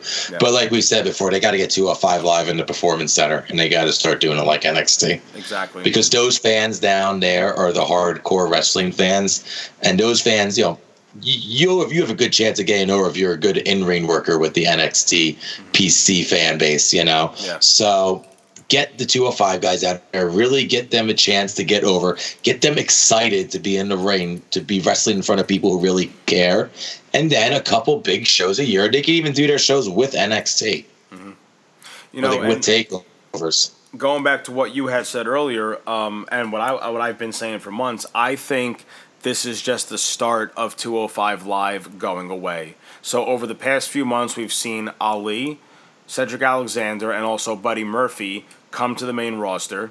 Uh, Noam Dar and I believe uh, Jack Gallagher are officially with NXT UK. So You who even throw throw Lio Rush in there too. Lio Rush, uh, the Lucha Yeah. House Party, even though they've been doing double duty, it's like, what's Right. happening to the 205 Live roster? Like, who's left? Akira Tozawa? You know, it's like, I don't even know who. Uh, oh, Tony oh, Nese. They have Humberto Carrillo. But Right. still, uh, Tony Nese, who is the current champion. But it's like, I think they need to get rid of 205 Live, incorporate the Cruiserweight Championship on the main roster, and have it cross brands. And I Yeah. think they're going. I think they're starting to get to that, and they're using Becky as like the guinea pig right now to be okay. We need one champion to kind of cross both brands, and I think we're going to start seeing some more of that, especially as we get closer to Fox. Right, right. Agreed. It seems like what they're doing. So some other people that came up to Raw, a shocker to me, which I'm totally okay with, was Andrade with Zelina Vega. What Okay. a statement he makes in his first match too to face Finn Balor and gets a pin on the Intercontinental Champion. I think it's awesome. Um, I think the Usos. There was a, a, a select few stars that I had, I personally had to see switched to a different brand, and the Usos were one of them. I'm very happy the Usos are here to finally add some real substance to the tag division on Raw. Um, next, we got to see Rey Mysterio Jr. on Raw, which again I didn't think that was going to happen, but hey, Rey Mysterio is a big name. He's a legend. He's a future Hall of Famer. Put him on Raw. And I, I like it because now we can continue the Rey and Andrade matches. Because this is a nice little, thing, yeah. it's a nice, nice little slow burn feud that these guys are having. That could really, they, I mean, this they could culminate in a match at next year's WrestleMania, and it could be huge. Yep, definitely. Um, also, we have Naomi to come to add some more depth to the women's division over on Raw, uh, which is great because uh, she obviously went over there with the Usos because you know her and Jimmy are are married, so the husband and wife team stay together. So we already have Zelina Vega and Naomi to add to the women's division on Raw. Also, it wasn't it wasn't noted on Raw, but after Raw went off the air that EC3, Ricochet, and Aleister Black are all officially on the Red brand. It may not have been the picks that we had originally set on our fantasy shakeup. Like I had EC3 on SmackDown and Aleister Black on SmackDown, but I think Yeah. I, I think that mean at least for EC3, I think that means they really see some faith in his character. Now, I mentioned it with Smarky last week. Last week's SmackDown opened up with a dark match of it was EC3 taking on Luke Harper, and EC3 was accompanied by a manager, one Drake Maverick. Now, Drake Maverick, aka Rockstar Spud, and EC3 have a long history of being together, manager and superstar, back in their days on in TNA, and they work really well together. Yeah. So I was upset that we didn't get to see Drake with EC3 this week. I think EC3 was just on Raw, so Braun had someone to choke slam through through the stage. Which was an awesome spot, by it was way. a great spot. I mean, anytime Braun breaks Yeah. something, it's always an awesome spot. But I really hope we start seeing some more mic time with EC3. I want to see EC3 getting into some real feuds. Let him do some talking and pair him up with Drake Maverick. I think those two are gonna, are a great team. It's a uh, great sell.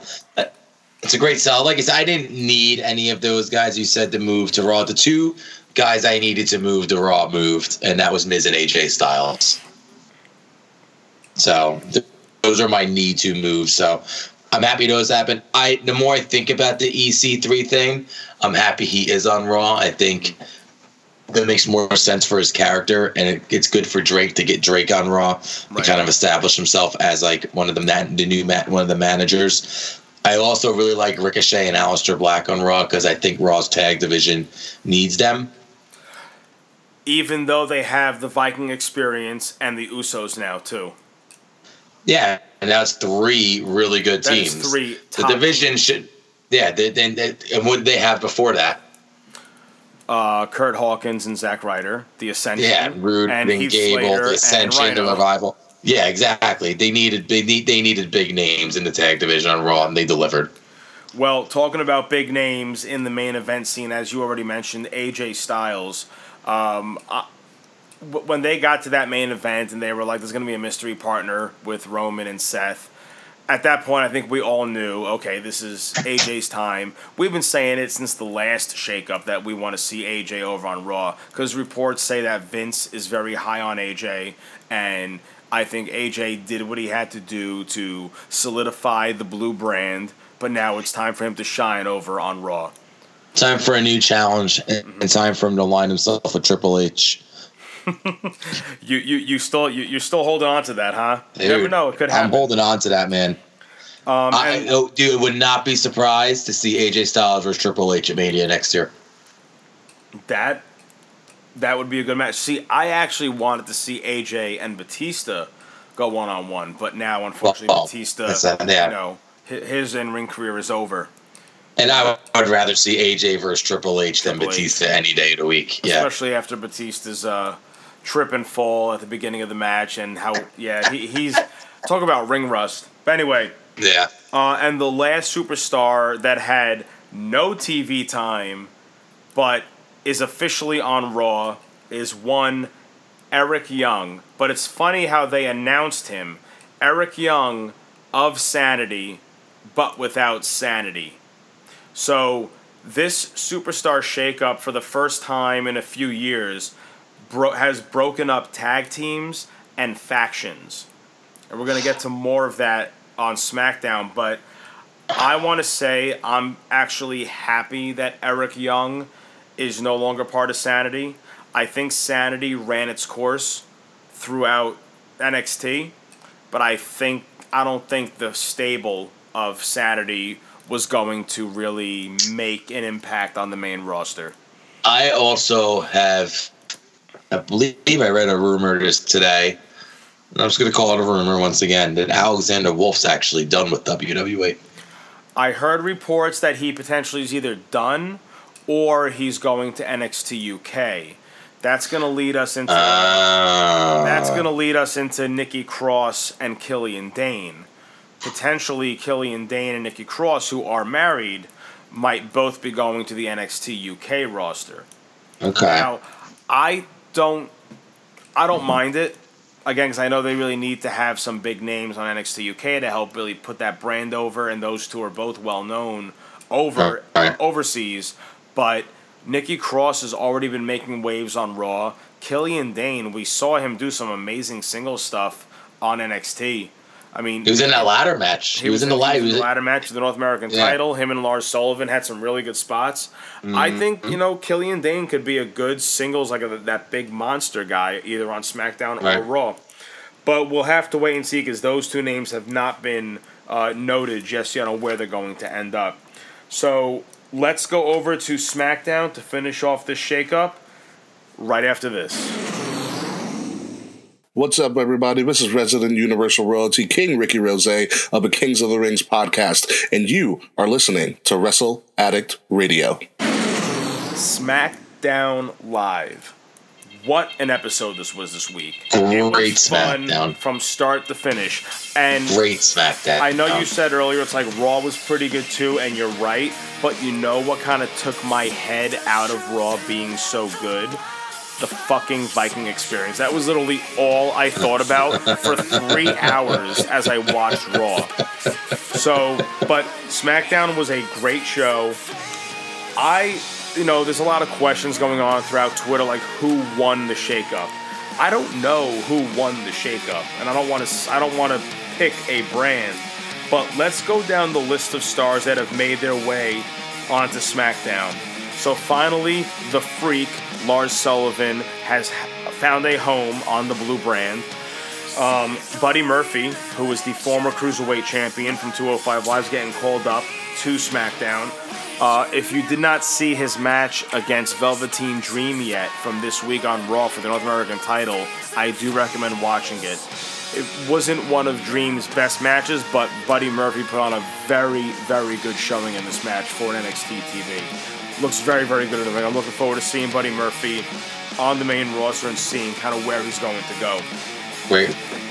Next, we have some big name female stars to add some depth, like we've been talking about, uh, to the women's roster on SmackDown. We saw Ember Moon come out to interrupt Becky Lynch, and then out comes Bayley.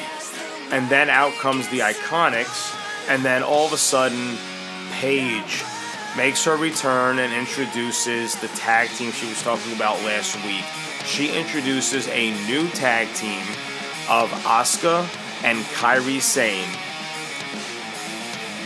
I think it's a, I think they're an awesome team. I hope they come up with a really good tag team name, so we don't have to keep calling them Kairi Sane and Asuka. I'm interested to see how Paige does as their mouthpiece. I think it's good that the two of them finally have that mouthpiece. Um, what did you think about Paige's return this week and how Paige acted with this new tag team? Paige is going to be a great mouthpiece for these ladies. She, I can't think of a time where she hasn't been over. The audience loves her, and the audience loves Asuka and Kairi too.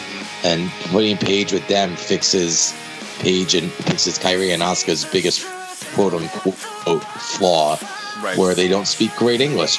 Now, Paige can go out there, c- kind of do like the Zelina Vega thing, cut a little promo in English, hand the mic over to one of the two Japanese ladies, and they can go off and do a Japanese thing, much like Andrade did this week when he went off on a Spanish tirade on Finn. Mm-hmm. I like that. That feels real to me. Yeah. So that's where I hope they're going with this. Um, it's just cool to see Paige finding something and keeping herself relevant. She's too young to have her career in pro wrestling be be over. So I- I'm excited for this. Yeah. I'm excited for this. I thought this whole segment was done really well. It was a nice way to na- to introduce the new women's division in SmackDown. Yes. You had Bayley out there who got some heat. But, Yes, but I think she did. got some heat more so because, Because you of know the reports the, reports and they also you know that Ember and Becky Lynch was going real that Ember and Becky segment was going really good. People were getting excited to see what was about to happen, and here comes do do do do do do do. I'm happy. I'm a hugger. I'm Bayley, and you should shut the fuck up and change your gimmick. And yes. Evolve a little bit. I hope that I don't know if it's going to happen because Bayley has had this gimmick for so long. But then again, Bayley t- turning heel or just changing her gimmick complete, like a full 180, I would compare that to like Hulk Hogan joining the NWO. It's not even that you need a full 180. I mean, yeah, no, you no, you can't No, do it like Hogan, but you can you can gradually start planting the seeds. You can see a darker Bayley. You can see her be more upset. You can see her lose her temper a little bit.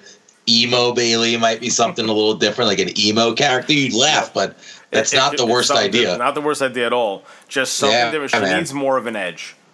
You know, we're Yeah, talking about especially- how TV's getting an edge. We need to make sure every superstar has that same edge. Yeah, especially in the world when you're around the world of Charlotte, who is staying on SmackDown, Mm-hmm. and Becky Two Belts, who gets to do whatever the fuck she wants because she's Becky fucking Two Belts. Yep. Uh, I'm actually surprised Bayley's gimmick has lasted this long on the main roster, and they didn't do any changes to it sooner. But uh, well, I, I, think mean, this it, is, it was. Oh, I mean, there, there was, was a time over. when she was definitely. Oh, yeah. yeah. you know, I'm, I'm and happy unlike, though that Bayley's unlike, on SmackDown unlike the now. War Raiders, they didn't they didn't try to fix something that was that was wasn't broken at the time. the Viking experience. Anyways, Anyway, let's go on to the rest of the uh, switchovers. So next we saw Finn Balor, the Intercontinental Champion, make his way to the blue brand, which has been long awaited.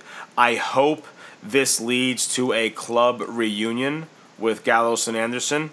So Finn Balor makes his debut on SmackDown against Ali. I think that was a great choice of opponent for Balor on his first day on SmackDown.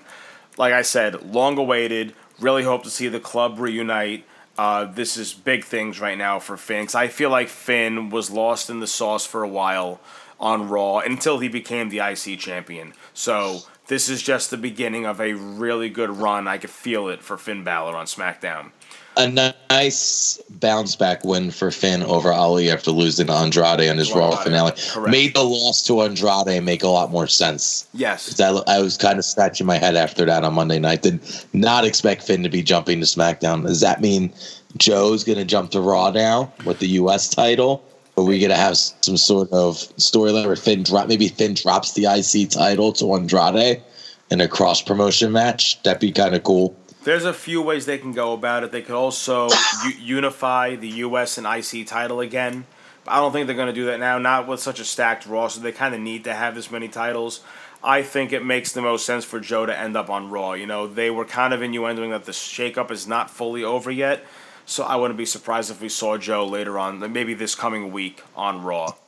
And as for unification, those the WWE needs an extra mid card title for the men, mm-hmm. and those are two prestigious titles with long lineages to be getting rid of one of them. Um, they tried getting rid of the IC title once, and it didn't work. They, had to bring it back. Yep. Yeah. So, all right. So let, let's end off now with who else we saw on SmackDown. Vince McMahon was going to announce the biggest signing in SmackDown Live history, and he Lars introduces. Well, not Lars Sullivan, but But uh, fuck Elias. Let's talk about Lars Sullivan. fuck more. Elias. Let's Because talk about Lars has been more. Awesome since he decided, like, since he got his shit together, whatever it was, and his anxiety. I shouldn't say shit because that's a real thing. That, that sounds a little, even it's a little too insensitive even for me. But uh, yeah, still cold. I think what Lars has been doing is awesome. I I want to see more of it, but he needs a mouthpiece. Like characters like him only work as main eventers with mouthpieces. Like he can also talk if he wants. I'm not opposed. I'm not saying like he can never talk, but like you always talk about it. Get Heyman in there with him. Let him be the new Heyman guy, like Heyman's new top dog, and then he just talks every now and again, like Brock does. right. I think he's been awesome. I think he's looked good. His beatings have been great. He's not just one siding it either. Like the veterans are showing their smarts over him and getting some offense on him. And then he puts an end to it all with his a great finisher. Both of his finishers, the freak accident and that power bomb. just awesome, vicious and wait, finishers. and you he can't forget well. about that headbutt he did to Angle Yeah. on Raw. That was awesome. Oh, yeah. You know, I actually um, heard some people, and actually, this little message for our good friend Willie T over the Kings of the Rings. I don't care if that headbutt reminds you of Chris Benoit. You know who that reminds me of? Bam Bam Bigelow, another big man who did a flying headbutt. Yeah. So Yeah. I'm sorry if Yeah, it reminds Benoit you of Benoit. not- I'm Sorry, sorry, if, Willie, if, it, if it brings back all these bad memories of the murderer. Fuck that. You know what? He's take he's doing a Bam Bam Bigelow finisher, not a Chris Yeah, Benoit. and sorry, I- Willie. Yeah, Chris Benoit did not invent the flying headbutt. No. Sorry, dude. And when when I think of Benoit, I think of the crippler crossface, not the flying headbutt. That's a Bam Bam Bigelow thing. So Lars Sullivan, keep doing that move, keep doing what you're doing, and I think going back to what you said about the legends that he's going after, the Hardy Boys, Kurt Angle, Rey Mysterio. That means that again, the office looks very highly at Lars. They're allowing him to take out these legends and Hall of He has an awesome, awesome move set, man. He has a great move set, And he wrestles, he moves well. Once again, Mm-hmm. another guy who was in that North American ladder match. You know, And every put on a single person in that North in that American, match. Yeah. every person in that match except for like Killian Dain has shown great things. And I think Killian Dain just hasn't shown great things. He hasn't had a chance. He hasn't had had a platform. yet, Yeah. right, right. Yeah. I think anybody that was in that ladder match is destined for greatness. And I think in Lars, man, hate me if you want. I know it's not the the smarky thing to say. Multiple time world champion. Mul- Multiple. Oof. Do you think I he'll, think- do you think he'll get that before Braun? Well, they're on different. Uh, but either way, though. I don't know, man. I think Lars might have a clearer path Mm-hmm. to the WWE Championship on SmackDown than Braun does to the Universal Championship on Raw. I could agree with that, and I also think Yeah. what they're go- they're going to go about Lars the right way and find all their weak points with Braun that they've they've run into over the years, and make sure they do it the right way with Lars. So I think Braun almost in a way paved the way for Lars. Right. So it was uh, interesting uh. to look at it that way. So, So anyway, yeah, back back to back to what Vince was was working was working Yeah. us with, which was Elias. Elias. Once again, Elias. I like Elias. It's just Elias. It's had the same problem with Lacey Evans in these past few weeks, and for Elias, it's been past few years. It's get uh, Wait, I'm sorry. already. Before we go on, you mentioned Lacey Evans, and I fucking didn't mention her for Raw. Let's go back to Raw real quick, ladies and gentlemen. Oh, Lacey okay, Evans about Lacey. also officially signed to Monday Night Raw. Another great addition to the women's division. I love what she's been doing for months. I love what she's doing now with Becky. Now, now I love it. I- now I like it. I was getting kind of tired of what she was doing. It was I a thought slow she looked burn. really good. It She was- looked really good against Becky. She really slow, does. slow burned a little bit too long. They should have started it a little later. Just Mm-hmm. I'm nitpicking. I know. Um, I thought she was awesome with Becky this week. Yes. Yeah. Uh, um, I mean, you don't get fast tracked out of NXT like that if you don't have talent. And Lacey, uh, she has just the look. She's got the attitude. And she's got they- a great character. They already had they already had the end result in their heads and what they were going to do with Lacey. So I really liked what they did. They kept her on TV. Okay, she did. Her music came on. She walked out, walked away, but it kept her on everyone's mind. You know. Uh, I I've said it a while ago. I said it over a year ago when I first like caught like really started paying attention to her and her gimmick in NXT. I was like, this is a main. You know, we look at Velveteen Dream, we go, this is a main roster gimmick. Like Lacey Evans is a main roster gimmick. She doesn't have to change a damn thing. She's the classiest lady in the locker room. I love what she's doing. Uh, I'm hoping she puts on. She also has a very good, uh, v- very good move set. I thought that moonsault she pulled uh, looked killer this week on Raw, and when she faced uh, when she faced Natty, that was also actually a really good match too between the two of them. So, all right. So anyway, so Lacey Evans, congratulations making it to Raw.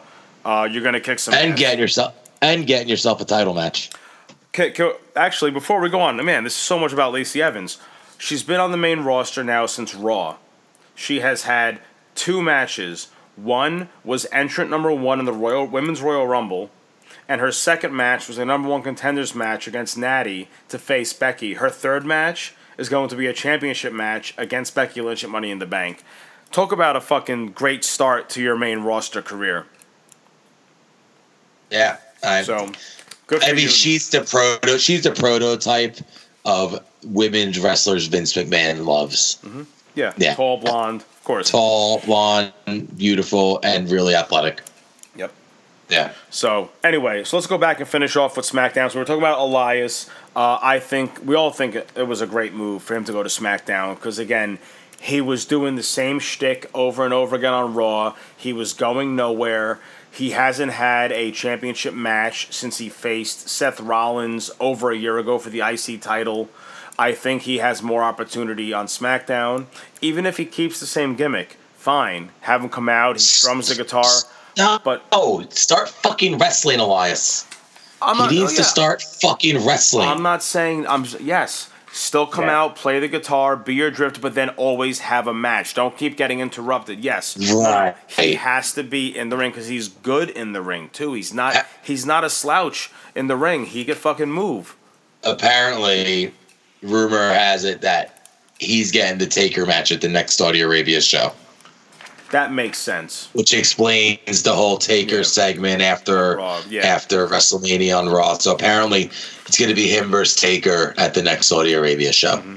Which I believe is happening sometime in May. I think that's after Money in the Bank. I think it's no, I think it's before Money in the Bank.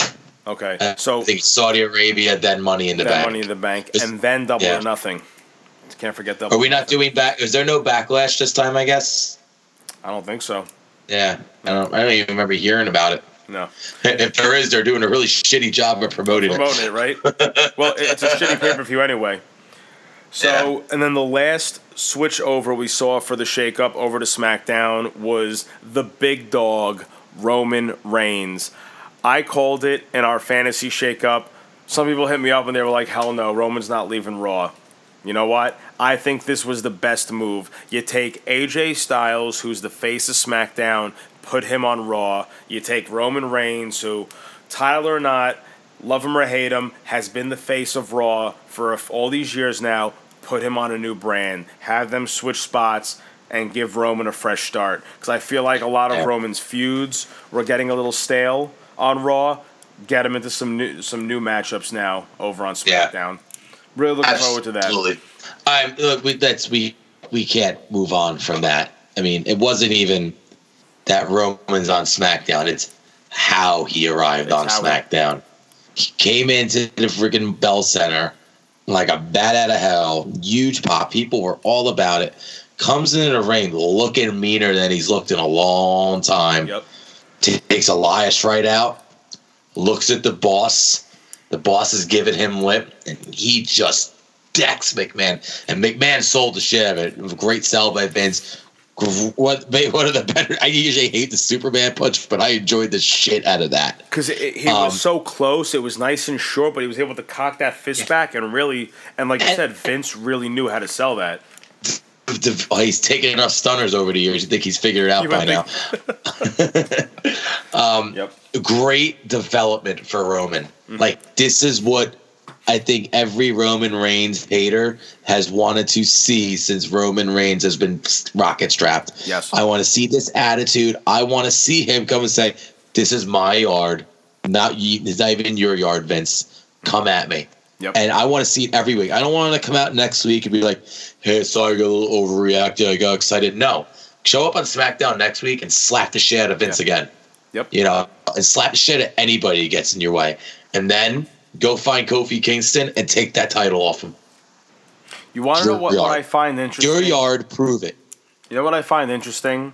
Ever since the McMahon Helmsley regime kind of made their return, we really don't see Vince on Raw that much. He is making his presence known on SmackDown a lot more often. Hmm, I wonder why. Because they're moving to Well, Fox. Fox has said they wanted a McMahon on TV, Mm-hmm. so they're getting. Looks like they're getting the McMahon on TV. That's not going to last though, because what's going to happen the same time they move to Fox? XFL season starts. Yeah, you could. He could easily appear on TV and still look at this, or They, they- Roman they could writes do backstage segments that they could pre-record stuff and have videos of them. They could very easily still keep them relevant Or this ends with there. this ends with Roman writing Vince off TV.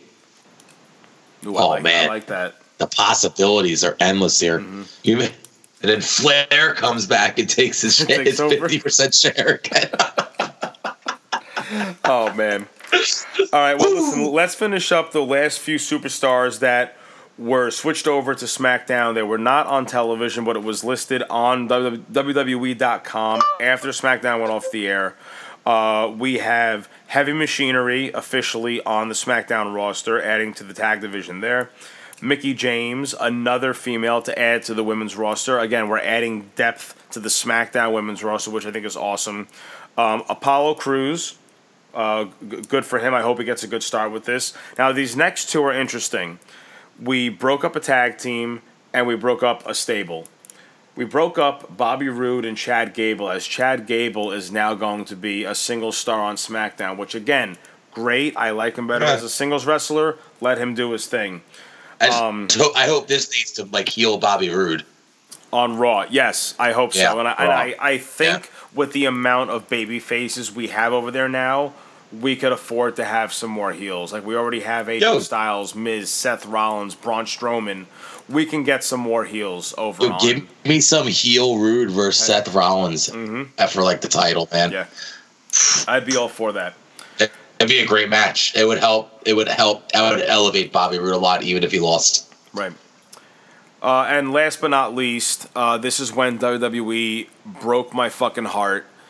They broke up the Riot Squad and moved Liv Morgan over to SmackDown. Good for Liv. That means that they see potential in her to add her as a single star to the women's roster. Again, it's more depth to SmackDown. I don't think her and Sarah Logan should have been broken up. I think her and Sarah should have stayed as a tag team, and Ruby Riot should have went to SmackDown. Yes. Or, or, they, or they just should have Yes, kept no, the you just said it. together. No, you just, care. just nailed it. They should have put Ruby on SmackDown and left the other two. And honestly, between Sarah and Liv, I, I think Sarah is the better of the two with the brighter future. Well, Sarah's also a more, um, a more tenured. I don't want to say tenured, but a uh, she has more of a history in wrestling than Liv does. Liv is homegrown from the Performance Center. Uh, Sarah Logan was Crazy Mary Dobson on the Indies. Does Sarah Logan become a part of the, Vi- The Viking, Viking experience? That was something I saw funny on Twitter. That uh, I looked at it, I laughed, and I'm like, nah. Then I was like, maybe. Her and she married the Row, right? Yeah, her and Right. Raymond Rowe Yeah. are married. Her Sarah and Rowe. They had like a Viking. I wonder Viking if their wedding. weddings. I wonder if their wedding is what gave Vince the idea to do the Viking experience. Right. What if we took your wedding and, and we made it a gimmick, Mm-hmm. and you win all the t- titles? With all the titles. no, no, you pillage all the titles. You just take them. Just take them all. I don't You burn the ring down. It's very interesting to see now what's going to happen with uh, Liv, Sarah, and Ruby. But uh, yeah, so that rounds out our official shakeup. Now, we mentioned a couple names. We have a few names that are still in limbo. Uh, Sami Zayn. First Who of won all, Raw? Who won Raw this week? By the way, was the fucking MVP of Raw. First of all, I love heel Sami. Love heel Sami. Talk about Yeah. someone being over in his hometown. Between Sami Zayn and Kevin Owens this week, Montreal fucking loved them. Yeah. But Sami really knew how to get that crowd going. I thought that was a great segment. Uh, we did not see Sami on SmackDown this week, but he has not been announced on what brand he's going to be on. He was on both brands the prior week. So that's kind of in limbo. Interesting to see where he ends up. I think the easiest thing for them to do, I'm not saying I want to see this, is take heel Sami against face Kevin Owens. But I don't really want to see them face each other for a while. I'd rather see Sami stay on Raw, keep them separated. I think that's what you're gonna say. I think you're gonna see Sami on Raw and try to establish himself as, at the very least, the top mid card heel mm-hmm. on Raw. Right. Yeah. Which is a good spot for him. And he said he won Raw this week. He he knows how to hold the audience in the palm of his hand. Yeah. I, am not gonna lie. I would have liked to have seen Sami bulk up a little while he was gone. Yeah, I You know, still kind of the yeah. same. Has like the same Still body. kinda- Yeah. You know, he, yeah. But I mean, it, he's a great. And maybe maybe he doesn't want to do it because it would affect his style too much. And that's I respect that. Right. You know, but you know, I mean, appearance means a lot in this industry. I don't want to see him keep getting passed by because you know he's not built like some of these dudes, especially with you know Braun Strowman seems to look better and better by the week. Mm-hmm. You know, you got AJ over there, dude. Braun looks awesome, dude. Mm-hmm. Braun looks like he'd go play for the Giants right now. Yep. Actually, the Giants could use a tackle.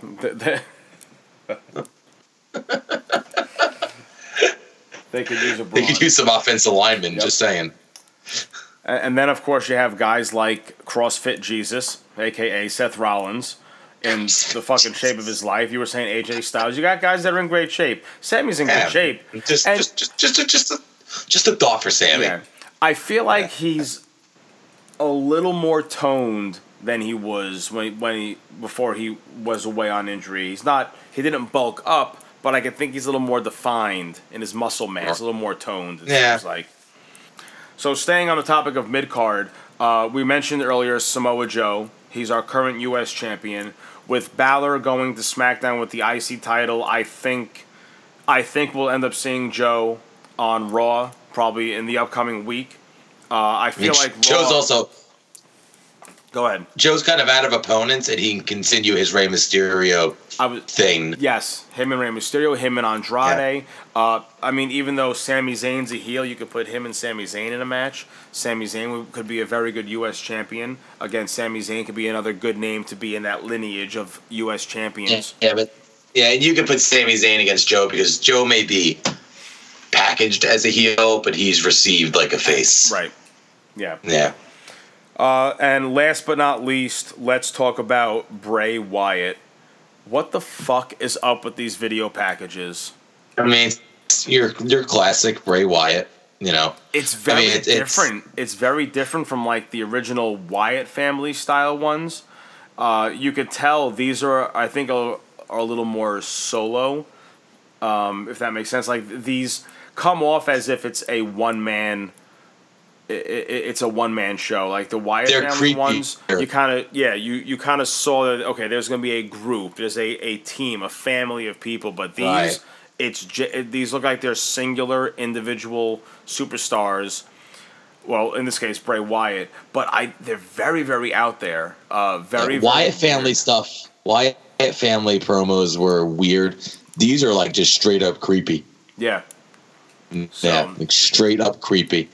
Dude, if he shows up dressed like if he shows up dressed like a woman, I might quit wrestling. Oh yeah. If he dresses, if he comes dressed up like Sister Abigail, that's that's gonna suck. It's That's gonna suck really a lot. Gonna suck. That's gonna suck. Yeah. That's gonna be a big piece of shit. Big piece of shit in the middle of the ring. Where do you think he's going to end up? Because he's still in limbo, not set to a brand, and they showed his video packages on both Raw and SmackDown. A- AEW. They, when in doubt, sign with AEW. They they, they sign multi million dollar contracts. At least Um, six million. I would it's probably probably on SmackDown. Yeah, that's what I'm thinking. I think Bray Yeah. Wyatt did awesome on SmackDown this first time around. Remember, remember when he was WWE champion? Yeah, that happened. Yeah, dude, that was the thing. I would love, I would love to see that happen again with Bray Wyatt. But I'm really looking forward to seeing him make a return and see in uh, what capacity he's going to make an impact on the main roster again. And when he comes back, dude's got to start winning some big matches. Mm-hmm. That's gonna be the biggest thing for him. He's got to start. They got to start putting him over in some big matches if he's gonna make it. Or you know, they have to put him in the right situation where he can go over in a big match. Yeah. You know, and not not against like the Undertaker at WrestleMania. Did I just hear myself say three minutes. We got three minutes and we're out of here. The clock is ticking and we're in the clear. We got three minutes and we're out of here. We got three minutes and we're out. We're out. We got three minutes and we're out of here. The clock is ticking. All right, fam. Well, that's all the time we have for today. If this is your first time tuning in, I am JC Bones. You can follow me on Twitter at JC Bones. That's Bones with Z. And I am your good doctor, Doc Haas. And you can find me on Twitter at DRHAASE number four WC. And you could also follow our third man, Johnny Smarks, on Twitter at Johnny Smarks a lot.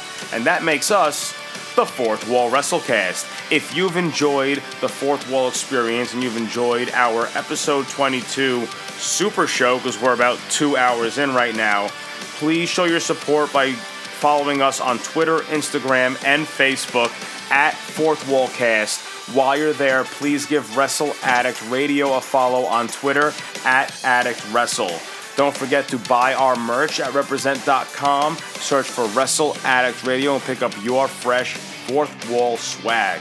Last but not least, join the Fourth Wall fam by going to patreon.com slash Fourth Wall WrestleCast. Any donation, big or small, goes a long, long way. So please be sure to tell all your friends to like, share, subscribe, and join our Patreon and help this thing grow and grow and continue to be the biggest draw for the critics, the marks, the casual, and the hardcore. Once again, we are the Fourth Wall WrestleCast. Goodbye and good night. Gute Nacht. War, war, war, war, war, war, war. Viking, Viking, Viking, Viking.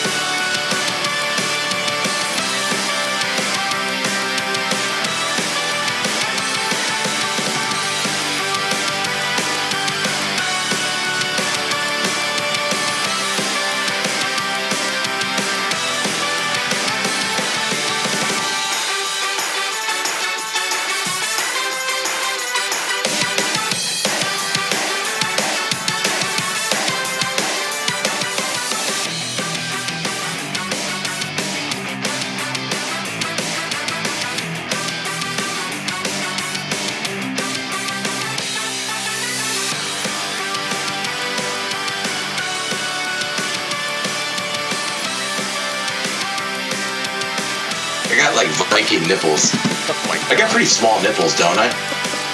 What are they? Like the size of a dime? I got little small nipples, man. dime. All right, man. I'm done. I'm, I'm, um, This was a super show.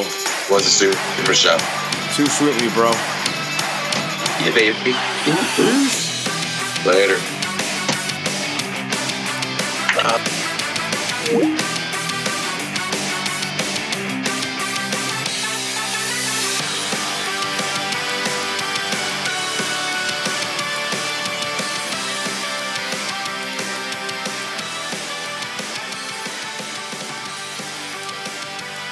That's a wrap.